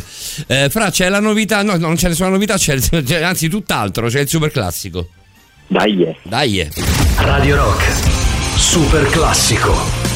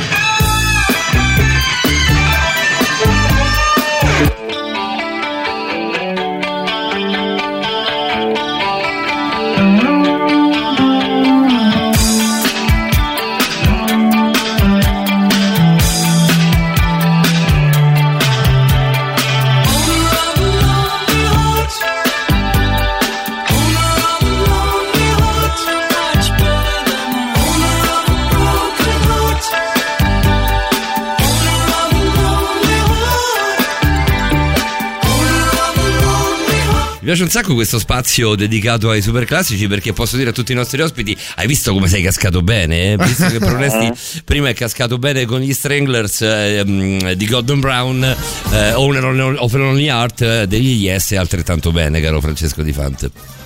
Sì, sì, sì, sì. Senti Devo Gothic. Sì, no, dimmi, dimmi. Stavo ricordando che Kamala Harris era emozionatissima quando ha parlato, non ci avete fatto caso? No, io però mi riferisco alla telefonata di Kamala Harris, cioè quella Eh. prima, l'immagine ehm, televisami- televisivamente parlando prima del, del discorso proprio del- de- de- della vittoria, la telefonata Mm. che lei fa, credo proprio a- al signor Biden. a questo Sì, punto. sì, sì, era Biden. No, io mi, mi riferivo appunto proprio alla, alla- alla proclamazione della vittoria. Eh beh, lì, è- eh, lì era tesa, sì. eh, come una eh. bambina. Ma la cosa più bella, fateci caso, 그래서 alla traduttrice per, nel linguaggio dei, so- dei- dei- dei- Dei sordomuti? dei sordomuti era più emozionata di lei. Beh, è una bella, è una bella cosa, è una bella esperienza, è una bella Sì, sì, esperienza anche per perché chi fa anche quel lavoro. lei era, era nera, appartenente a una minoranza, Vero, quindi vero, era- vero. c'era proprio un wind of change, un vento di cambiamento in quel momento, era culturalmente un momento diverso. Mm, Bravo, hai, notato una cosa che io non avevo, non avevo Il assolutamente messaggio di notato. Godic ci riporta un pochino con i piedi per terra e lo fa giustamente, giusto, non vuole fare, non, non credo voglia fare l'uccello del malaugurio, ma il suo messaggio è sensato. Un presidente va giudicato a fine mandato e non dal discorso di insediamento, e ok. certo. Ah, ma Secondo me fatto, già tra un anno inizieranno le contestazioni, maledizioni. Secondo me, guarda, ritiro di più Mm. Andrea, anche prima. Occhio agli Adesso già accordi, cominciate, già ci sono. Occhio agli accordi. con- sì, adesso però sono sulla scia del risultato elettorale. Io parlo sull'operato. Sì, però Andrea dice, parla di accordi tra Cina e Iran. Occhio agli accordi Eh, con Cina ed Iran e il ritorno delle tensioni con la Corea del Nord. Sì, ma Va non detto- posso dimenticare aver spostato la capitale a Gerusalemme. Va detto, va detto che comunque va riconosciuto torto collo a, a- a Trump una politica interna che Interna, quantomeno in termini di numeri eh, era difficilmente attaccabile perché poi tu Eh, andavi gli dalla- dalla contea del, de- del Michigan, dell'Ohio, ma, ma anche nella, nella periferia delle grandi città e effettivamente al dettaglio c'era stato sia un rilancio dell'occupazione che dell'economia, questo è incontrovertibile. Poi c'era il muro ai confini, c'era la disperazione degli immigrati e delle minoranze e lo abbiamo detto eh, eh, in mille modi.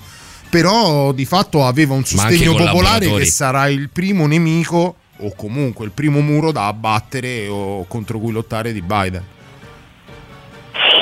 Sì, eh, in realtà ci sono, ci sono tante speranze anche dall'altro lato. Eh, anche secondo me. Tutti i cavilli, per esempio, eh, ha già promesso di rientrare negli accordi di Parigi sul clima, che era una mazzata per il nostro pianeta non indifferente. Eh, la, la Trump l'ha, cioè, l'ha presa un attimo. Io ricordo perfettamente come andò, e anche tu, Francesco, l'ha, presa, l'ha presa proprio una leggerezza disarmante. Sì, sì, sì, Eh. poi ha promesso il rientro nell'Organizzazione Mondiale della Sanità, per cui Trump senza senso in piena pandemia. Senza senso, in piena pandemia, come una, una- una botta folle. Eh, dai. Poi abolirà il bando sull'immigrazione dei dai paesi musulmani, quindi apre- riaprendo un attimo il mondo a, come dire, da dei flussi anche più, più civili e più moderni, no? Uscendo dal Medioevo. Veramente eh, siamo usciti da, da un periodo retrogrado, a dir poco medievale. Piccolo però, perché Obama, Obama era stato bravissimo con queste politiche qui.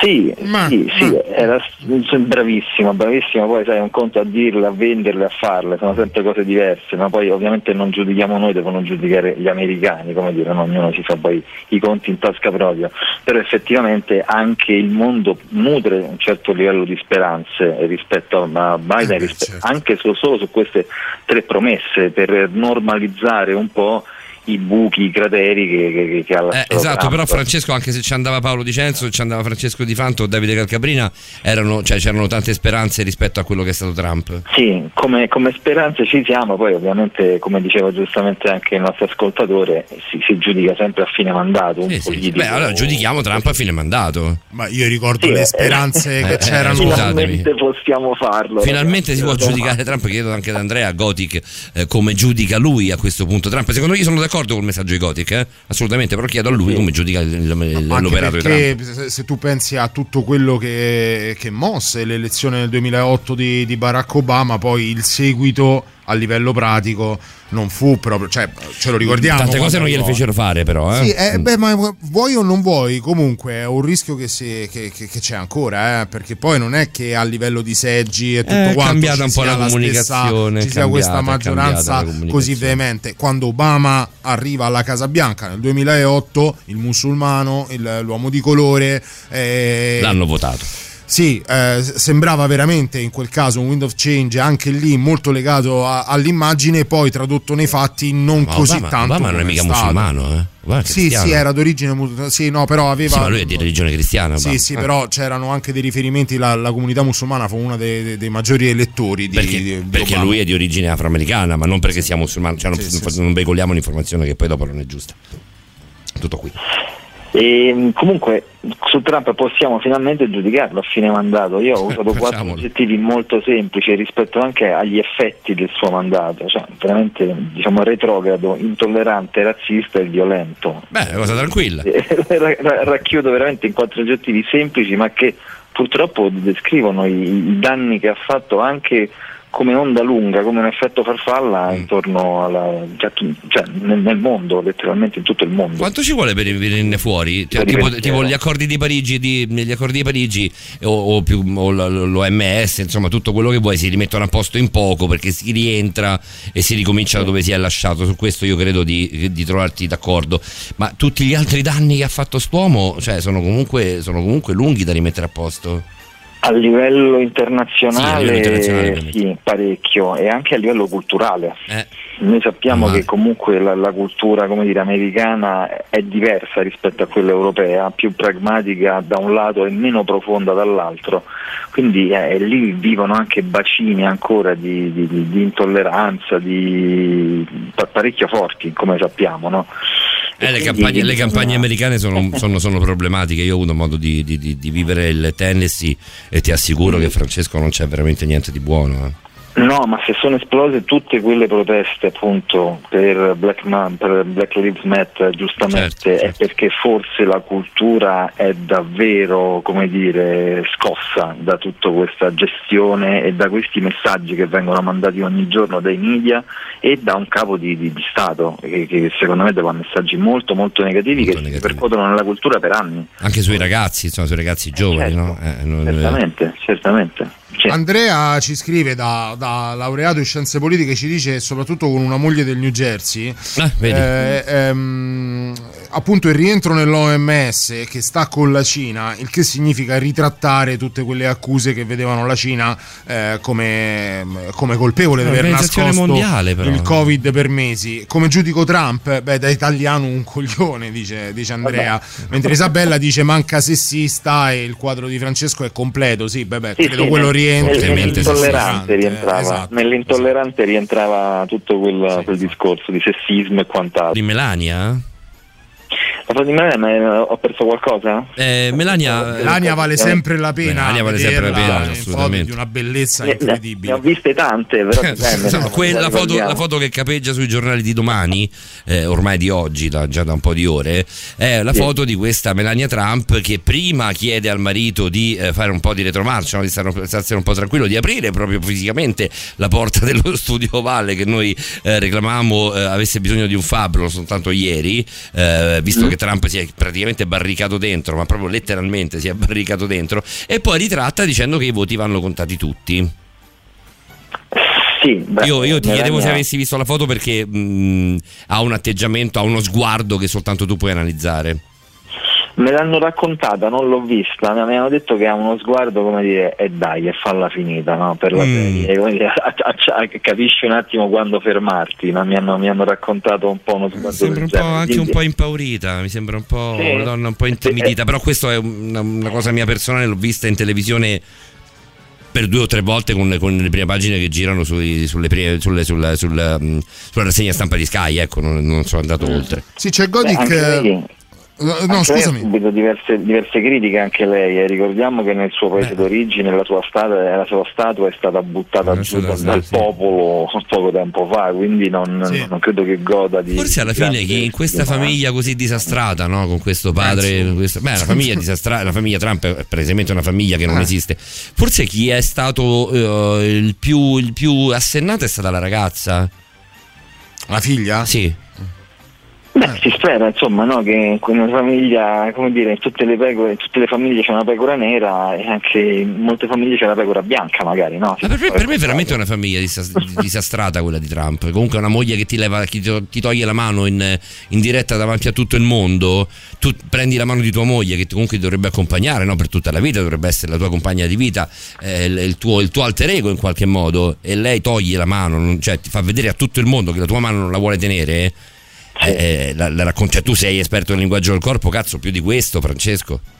Beh, questo l'abbiamo visto in diversi momenti delle, delle vite private dei politici, eh? Eh, l'abbiamo visto con Renzi, con la sua compagna, l'abbiamo visto con Carlo d'Inghilterra. Lo eh, però anche con. Carlo, adesso di Renzi Agnese non me la ricordo questa cosa, però di Carlo me la ricordo. Eh, sì, sì, tempo fa, tempo fa ci, ci fu un periodo un po', un po più glaciale tra loro. Mm. E, ehm, anche lì non caso... è che parliamo di, insomma... Eh, però in quel caso parliamo di un presidente della nazione più potente, del mondo, più certo. potente del mondo che si dichiara come dire sessista e a quel punto che fai cioè, come dire no? lui è quello, Hai comunque è quello una, sarebbe... una, remora istintiva a, a, a, stare sulla sua barca da donna è quello, è quello che sarebbe uscito con la propria, con la propria figlioccia insomma con la propria step, step sister eh cioè, step, step son eh, voglio dire non, non, è una cosa normale però non è step son ma step no, daughter, daughter. Step daughter. Eh, però entriamo comunque in un, in un, capo particolare perché comunque sia sì. anche su Biden c'è, c'è questa, questa, incombenza, questo, questo alone rega, legato anche al Pizzagate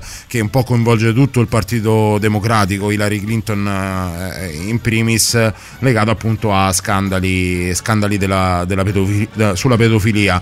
Eh, come si muoverà adesso eh, l'informazione secondo te? Sarà eh, perlomeno quella americana per quanto, per quanto tu ne sia a, a conoscenza, è un tipo di, di, di, comunicazione mediatica che va a, a scavare nel torbido o lo lascerà lavorare e poi al primo passo falso gli tireranno addosso tutto, anche il pregresso? Ma per esperienza, come dire, no? mm, si lascia sempre lavorare il potere una volta instaurato e poi al massimo si contano i, i fagioli che sono rimasti a Natale, per usare mm. un'espressione molto popolare. No? Giustamente adesso ci si calmerà o comunque ci si concentrerà sulla fase proattiva perché le aspettative anche lì sono fa- vediamo ora co- cosa farà, vediamo ora cosa ha da proporre. E poi gli scheletri nell'armadio si sa che dire, no, i giornalisti o, o, o, altri sono molto bravi a tirarli fuori al momento giusto anche in anni, anni differenti quindi eh, c'è sempre da stare sul chi vive giustamente eh, Francesco, eh, sono le 3.05, siamo andati un pochino oltre. Non so se hai avuto siamo modo di dare, di dare, un'occhiata al video che Paolo ti ha mandato. Eh, purtroppo, purtroppo, ho provato ad aprirlo, ma appunto per motivi di tempo anche eh, no, poco o, tempo ovviamente. che ho avuto, ecco sì, proprio ho dato un'occhiata male e veloce, quindi avrei voglia e piacere di approfondirlo meglio. Eh, Francesco è con noi settimana prossima, quindi sì, assolutamente possiamo anche, anche, tornarci la settimana prossima con uh, Rosa Maria Spina. Eh, ovviamente entreremo nell'ambito nell'ambito della, della sessuologia, già con Patrick abbiamo capito che parleremo della gelosia e ovviamente tu da studioso del linguaggio del corpo e dall'analisi eh, della menzogna su, quando si, si, parla di, dinam- di, dinamiche relazionali e la, la, la, farai da padrone a modo, a modo tuo. E quindi non so se torneremo su, su, questo video ti invito ad ascoltarlo noi ci, ci chiudiamo e magari lo guardo, lo guardo, con attenzione poi. Sì eh, infatti sì perché poi al di là di quello che facciamo eh, in onda on air poi il confronto continua durante la settimana e sarà, e sarà magari un piacere parlarne chi lo sa poi magari certo. ci torneremo in un altro momento. Eh, dice ehm, a, a, a, supportare quello che stai, che stai anticipando tu, Davide. Eh, sempre Andrea, sempre Gothic, che è abbastanza puntuale nei suoi messaggi. Eh, Cazzarola Pizzagate, John Podestà, presidente della campagna elettorale di Hillary Clinton. Eh, ecco, eh sì. ecco, come c'entra Hillary Clinton con tutte le scarpe in questa fu, storia. Qua. Fu hackerato il, la mail di John Podesta, che era il presidente della campagna elettorale di Hillary Clinton. Da lì eh, uscirono fuori tantissimi nomi eh, legati al Partito Democratico con varie, con varie, cariche, giusto per fare adesso un, un, sommario recap della situazione Pizzagate. Sì. Si chiama Pizzagate perché pare che questa, questa tratta di bambini eh, di fatto era orchestrata tramite il, il, consenso, il benestare, il tacito assenso di, di ristoranti veri e propri a Washington mm. e non solo.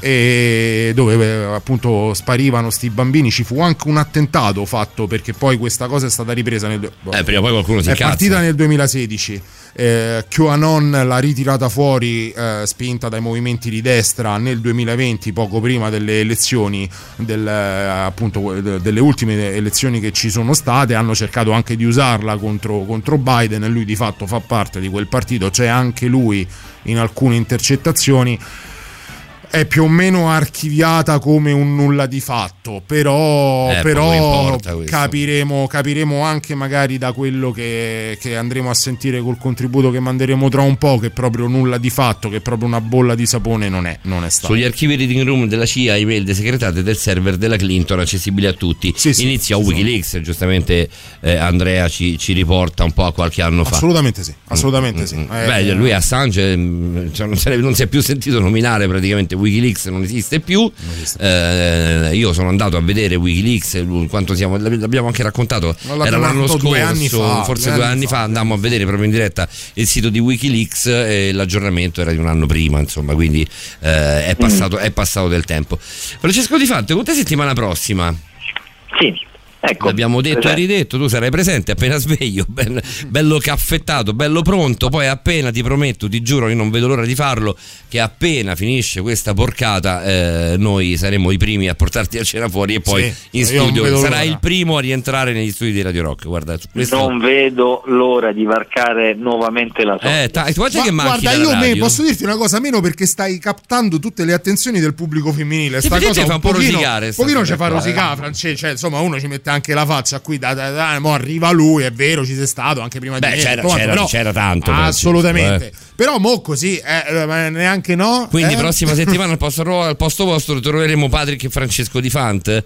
Beh, sei una merda, diciamocelo Eh, francamente. diciamocelo, però, no? eh, tut- Eh, tutta- cavolo. adesso con tutta la stima del caso. eh. Vabbè, non vorrei mai, mai rubarvi il lavoro. insomma. No, anche perché ci ruberesti anche lo stipendio, sarebbe una cosa gravissima, Esatto. Francesco. Finisce male, Francesco. Cioè, o, pa- o mi paghi le bollette, poi Finisce pure male, ma poi dopo, però- ah, dopo fai come te pare. Se mi paghi le bollette puoi fare come vuoi. Francesco. come vuoi. Se vuoi ti Stiamo intervengo mezz'ora dalle due e mezza alle tre ti intervengo. esatto, si cappotta tutto, facciamo mezz'ora a testa io e Calcabrina insieme, un quarto d'ora a testa, un quarto d'ora di mezz'ora in due. Come vuoi. Grazie Francesco, è sempre un piacere. Grazie a voi. Ciao di Fanta, Ciao, ragazzi, ciao, ciao. Ciao Francesco. Ciao, ciao, ciao.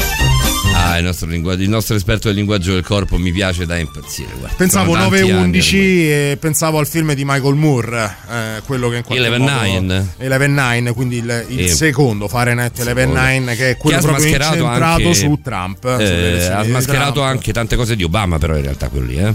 Sì, ha smascherato tante Cioè cose. lui incentra tutto su Trump, è vero, poi la seconda parte va su Obama, sulla storia dell'acqua in eh, Georgia, Michigan. eh, Michigan, Michigan. la storia dell'acqua in Michigan, la storia del sorso d'acqua bevuto da Obama, da dove l'acqua si diceva contaminata, dicevano tutti quanti invece che l'acqua era pulita, Obama ne beve un sorso da un bicchierone. Sì. Cioè lo stesso Obama decide di berne un sorso soltanto, fu una mossa completamente errata dal punto Ma di vista della comunicazione. Nine che in 9-11, che fu quello invece incentrato sulla, Sul- sul- su Bush, torri- eh, sul, sul- sul terrorismo, già lì se li si prende così, già dagli inizi, quindi dove Michael Moore in entrambi i casi parla del processo elettorale che ha portato Certo. all'elezione dei due presidenti in questione, ti fa capire quanto la questione Broglio, proprio legata ad un sistema democratico estremamente particolare, complesso e complicato sia all'ordine del giorno in quasi tutte le elezioni, perlomeno che io ricordi da Reagan in poi c'è sempre stata la voce del broglio elettorale. Lo stesso, lo stesso Trump ieri, o anzi, anzi eh, domenica 8, quindi ieri ormai,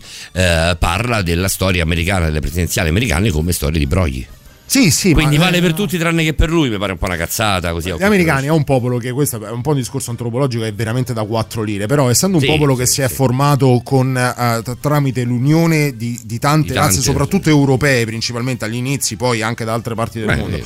ha preso anche culturalmente e anche facendo bene per certi versi, eh, quantomeno in linea di principio, ha preso tanto da tutte le culture. Nella, ne- nella democrazia, nell'ideale di democrazia americano ci sono principi eh, basati sulla, sulla rivoluzione francese, sul diritto pubblico, sul diritto romano, eh, però poi si vanno a tradurre spesso e volentieri in un sistema che diventa estremamente confusionario. Ancora di più nel caso specifico delle elezioni, eh, delle ultime elezioni, c'è stato il discorso Covid, quindi il, il- il votare da casa, poi per votare lì ti devi iscrivere, quindi devi dichiarare il tuo intento al voto, ma anche quelle che sono le leggi a sostegno delle campagne elettorali. Noi cresciamo con il modo di dire che era una legge, è una legge, che il voto è segreto. Lì il voto è pressoché manifesto, puoi fare pubblicità elettorale Certo, tu da privato certo, cittadino, puoi adornare la tua casa come se fosse. Natale per sostenere un candidato piuttosto che l'altro, per cui è tutto così americano, passami il termine, che lascia per forza, presta per forza il, il fianco a quantomeno alle congiure. Ecco, Però per noi l'immagine più bella di tutta questa storia, lunga, difficile, complicata, anche grottesca sotto certi punti di vista. Il sorriso di Kamala Sì, Harris. sì, sì, Sì, rimarrà quello questa donna speriamo che sia bellissima. Questa donna bellissima che eh, è il volto, il ritratto della felicità. Eh, su questo noi penso ci possiamo tranquillamente salutare. Dall'appuntamento ovviamente a mercoledì, la notte tra mercoledì e giovedì, eh, per quanto riguarda eh, Stregati dalla rete con te, con, ehm, con Simone Maurovic, ovviamente con Roberta Allegrini, con Federico Rossi, con Emanuele Tocci eh. e, e tutta, tutta la, la banda di, eh, di Stregati alla rete.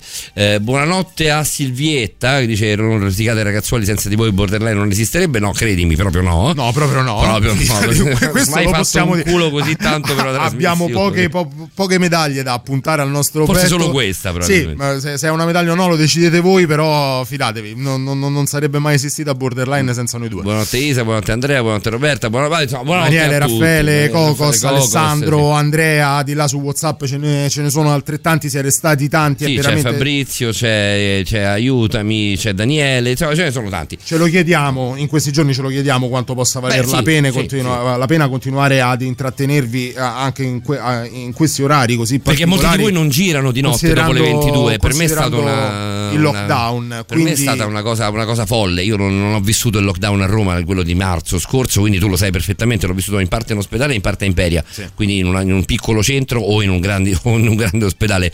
Eh, per me è allucinante. Eh, lo so. Cioè, una cosa che voi avete già visto, per me è casa, la prima per- Per volta. strada è allucinante. Io ho contato oggi sette macchine più due fermati, nove, ieri forse tre.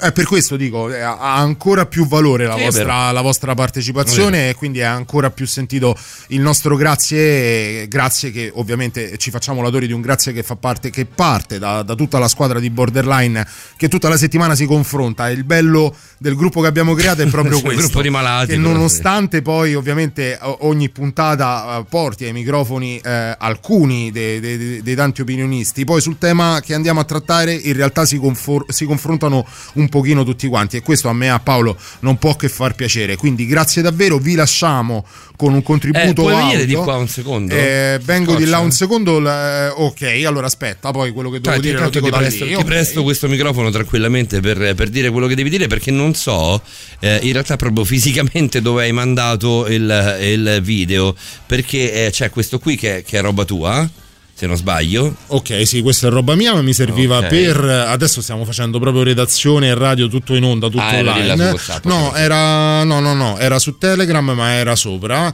Eccolo Ah, qui. qua, ok, perfetto. Praticamente eh, colui che sentirete parlare è Robert David Steele ed è un ex agente della CIA. Lui per anni è stato si agente può della guardare CIA. questa immagine comunque eh, lui per anni è stato agente della CIA e eh, dopodiché è diventato istruttore, ha formato migliaia di agenti della CIA, insieme ad altri collaboratori, non soltanto della CIA ma anche del Bureau, comunque di forze mh, eh, militari e paramilitari americane, stanno mettendo su una task force per arrivare a quella parte di Pizzagate, eh, ne abbiamo parlato prima anche con Francesco, che riguarda proprio la tratta dei bambini e la pedofilia ci saranno delle dichiarazioni molto forti, Sì, beh, beh, eh, pesante, vi avvisiamo sì. perché è giusto, però vi dà anche la dimensione di quanto questo sia un problema mondiale e di quanto in qualche modo bisogna averne coscienza perché poi eh, no- no- no- non riguarda soltanto l'America. Quando parliamo di queste cose quando parliamo Certo, di Trump eh, non parliamo, delle, eh, non parliamo delle elezioni del presidente della Svizzera. Non ce ne vogliono gli amici svizzeri ma l'elezione dell'uomo più importante del mondo va a riguardare tutti i cittadini del mondo.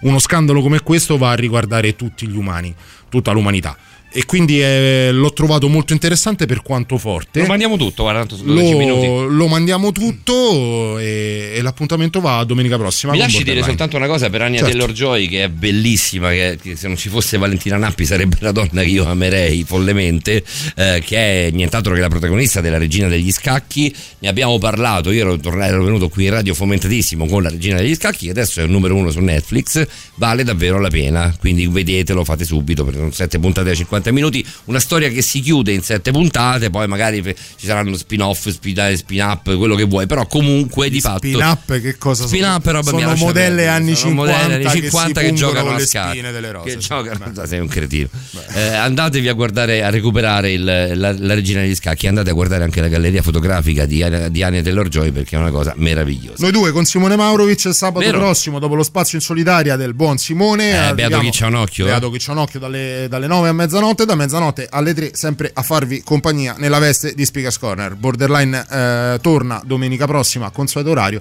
Buonanotte. Ciao, tutto, è tutto da vedere questo eh. Vabbè, sì.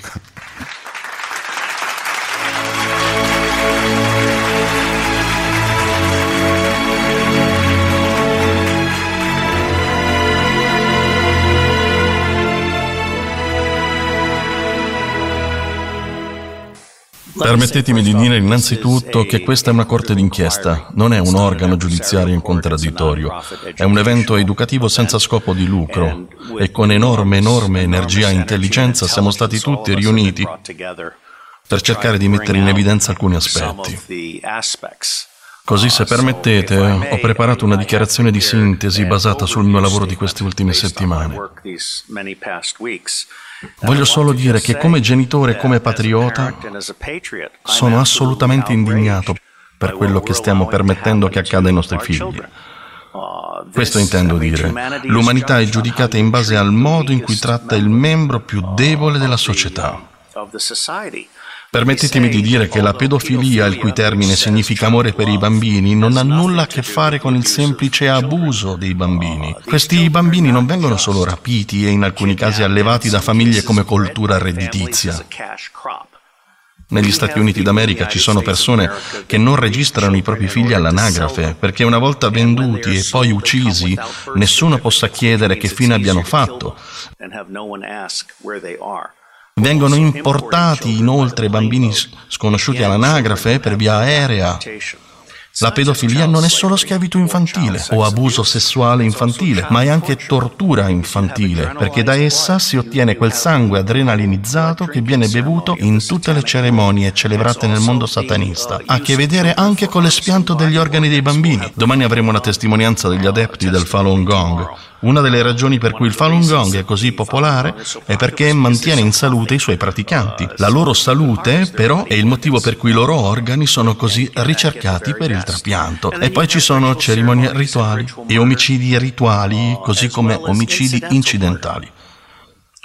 Sono stato sono stato una spia, non sono più sotto copertura, sono vincolato per tutta la vita da un accordo di non divulgazione. Vi dico comunque, senza alcun dubbio, che non ho segreti da ricordare, così quando fra poco andrò in Iran potranno anche torturarmi, tanto non avrò nulla da dirgli. Ma conosco il sistema. Ho lavorato come una spia in tutto il mondo. Ho creato il comando di spionaggio del corpo dei Marines.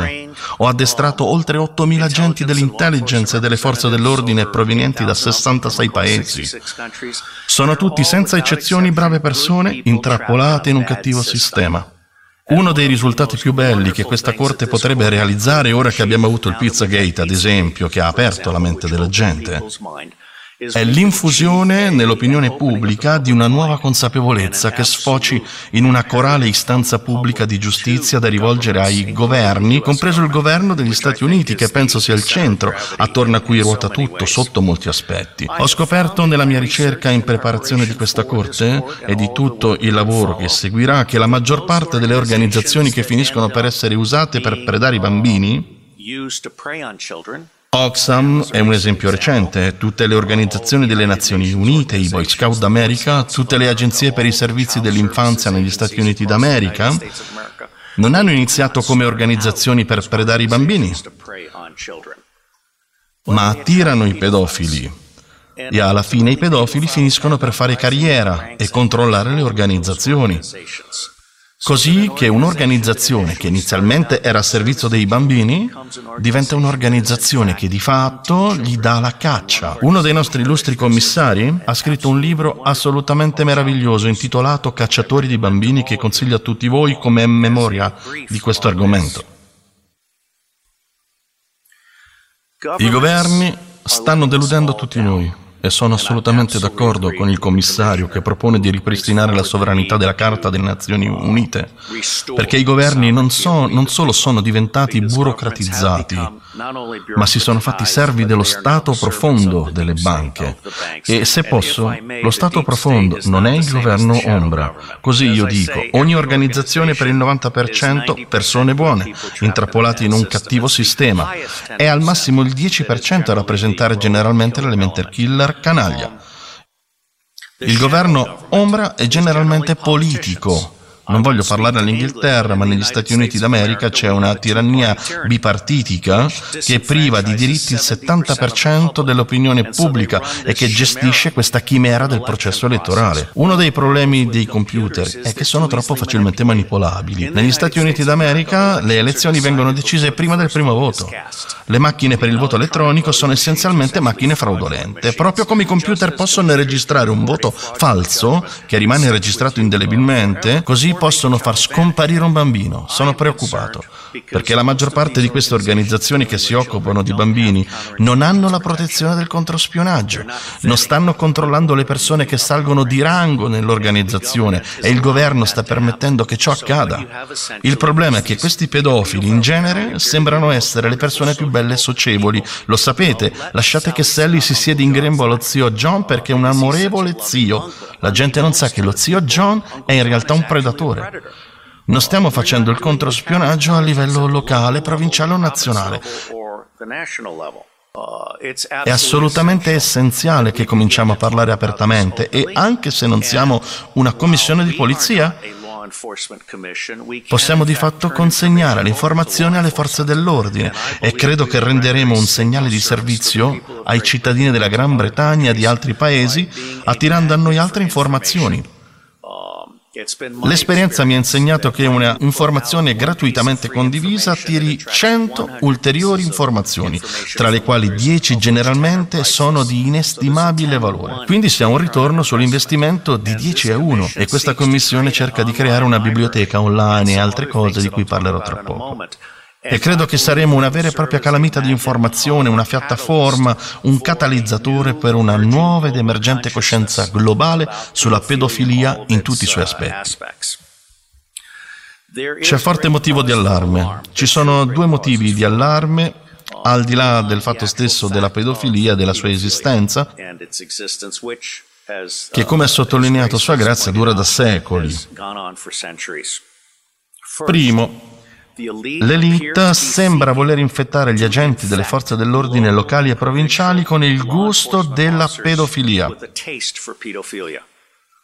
Sembra esserci un tentativo deliberato di promuovere un certo interesse per le pellicole pedofile, inclusi film che contengono bestialità. Sono molto preoccupato perché abbiamo ultimamente visto alcuni snuff movie nei quali venivano utilizzati dei cani militari da guerra per violentare dei bambini, alcuni dei quali appena camminavano. Questi film possono essere la conseguenza o dell'occupazione americana dell'Afghanistan o della noia delle truppe dell'esercito e del corpo dei Marines in un luogo come l'Afghanistan nel quale la pedofilia è comune, una pratica standard nei paesi. Comprendiamo benissimo che se mettiamo insieme i cani militari da guerra, una cultura in cui la pedofilia è comune, le videocamere in dotazione ad ogni soldato dell'esercito americano e ad ogni marino, otteniamo una combinazione veramente tossica.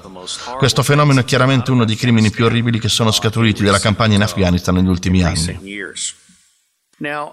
Ora, è mia supposizione, non la mia ipotesi di lavoro, ma l'ipotesi di lavoro ancora da dimostrare, che la totalità dei bambini che scompaiono nel mondo si avvicina a 8 milioni di persone circa 8 milioni di bambini. Negli Stati Uniti d'America il numero riconosciuto, senza contare i bambini privi di certificato di nascita, senza contare i bambini importati anch'essi privi di documentazione, è compreso tra 600 e 800 mila all'anno. Ora immaginate l'Africa e l'Asia centrale e tutte queste altre località. Personalmente credo che il numero che vogliamo cercare di documentare vada ben oltre le cifre ufficiali e vi riusciremo. Dobbiamo ancora scoprire qual è il vero numero, ok?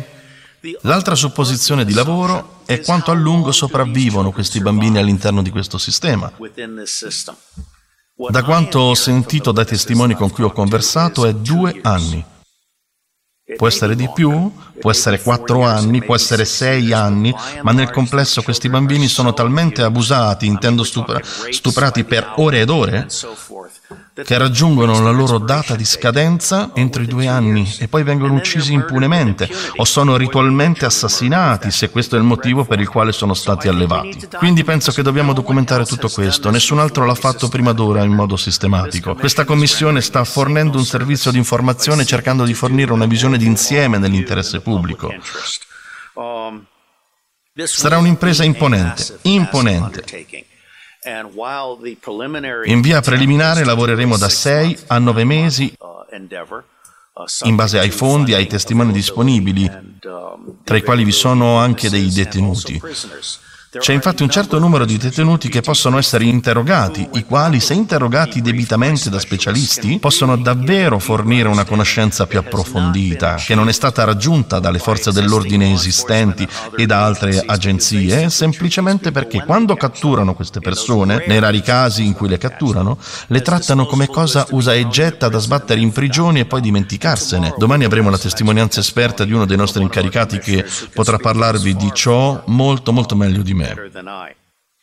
William Bini è il mio omologo, lui è per la NSA ciò che io sono per la CIA, vale a dire che sta dicendo come me che possiamo eliminare il 70% delle nostre rispettive organizzazioni e mettere al lavoro l'altro 30%. Ma Bini è anche l'autore di Thin Thread, un programma di indagine profonda dei databasi non strutturati e Internet.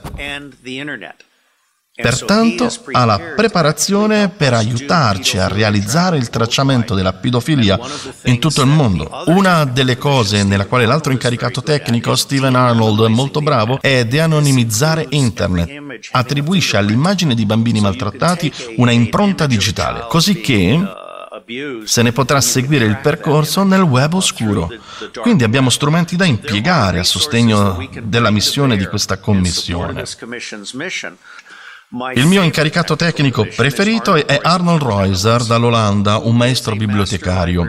È così bravo che quando la comunità di intelligence olandese si rese conto di non sapere abbastanza sul mondo, lo reclutò per creare il centro di intelligence open source per l'intelligence olandese e come nel mio tentativo di aiutare a realizzarlo negli Stati Uniti e di fatto per Scotland Yard, la gente scoprì subito che si potevano ottenere informazioni spendendo dal 40 al 60% in meno utilizzando le informazioni open source. Ciò non è quello che fanno oggi le agenzie governative di intelligence, vogliono spendere più soldi possibili, nel modo più rischioso possibile, nel modo più costoso possibile. In realtà non sono lì per fare supporto decisionale o per rispondere alle domande. Quindi credo che il nostro Arnold Reuser sia in grado di creare la prima biblioteca digitale al mondo sulla pedofilia e questa sarebbe una biblioteca multilingue che includerebbe i dialetti locali. Sarebbe una biblioteca che finirebbe per diventare quella che noi chiamiamo una calamita per collaboratori sporadici.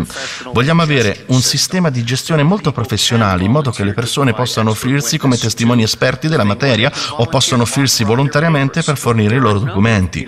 Molti pedofili sono pronti a consegnare i loro diari. Giusto? Dunque penso che stiamo facendo qualcosa davvero enorme. Il mio commento finale. Il centro di gravità per abbattere lo stato profondo. La pedofilia è sia la, la, colla di induzione, il modo in cui lo stato profondo recluta e controlla le persone, che è il suo tallone d'Achille. Credo che una volta che l'opinione pubblica comprenderà che il governo non sta proteggendo i propri figli, secondo una scala di vulnerabilità che possiamo articolare, allora tutto ciò che riguarda il governo verrà messo in discussione. Giusto? Quindi per me questa è un'impresa veramente giusta. Concludo dicendo, per quanto gli inglesi possano arrabbiarsi, che per me il centro di gravità del cambiamento è l'opinione pubblica americana, perché se riusciremo a fare indignare gli americani smetteremo di sostenere i dittatori all'estero, chiuderemo tutte le nostre basi militari all'estero. Si tenga in considerazione che da ex ufficiale operativo della CIA dico che le nostre mille basi all'estero non sono lì per la difesa nazionale, sono lì per servire come rifugio al contrabbando di armi, oro, denaro contante, droga e bambini. Quindi lasciatemi dire che mi inorgoglisce essere in vostra compagnia e credo che indipendentemente dai risultati che potremo conseguire faremo comunque la differenza. Dio vi benedica.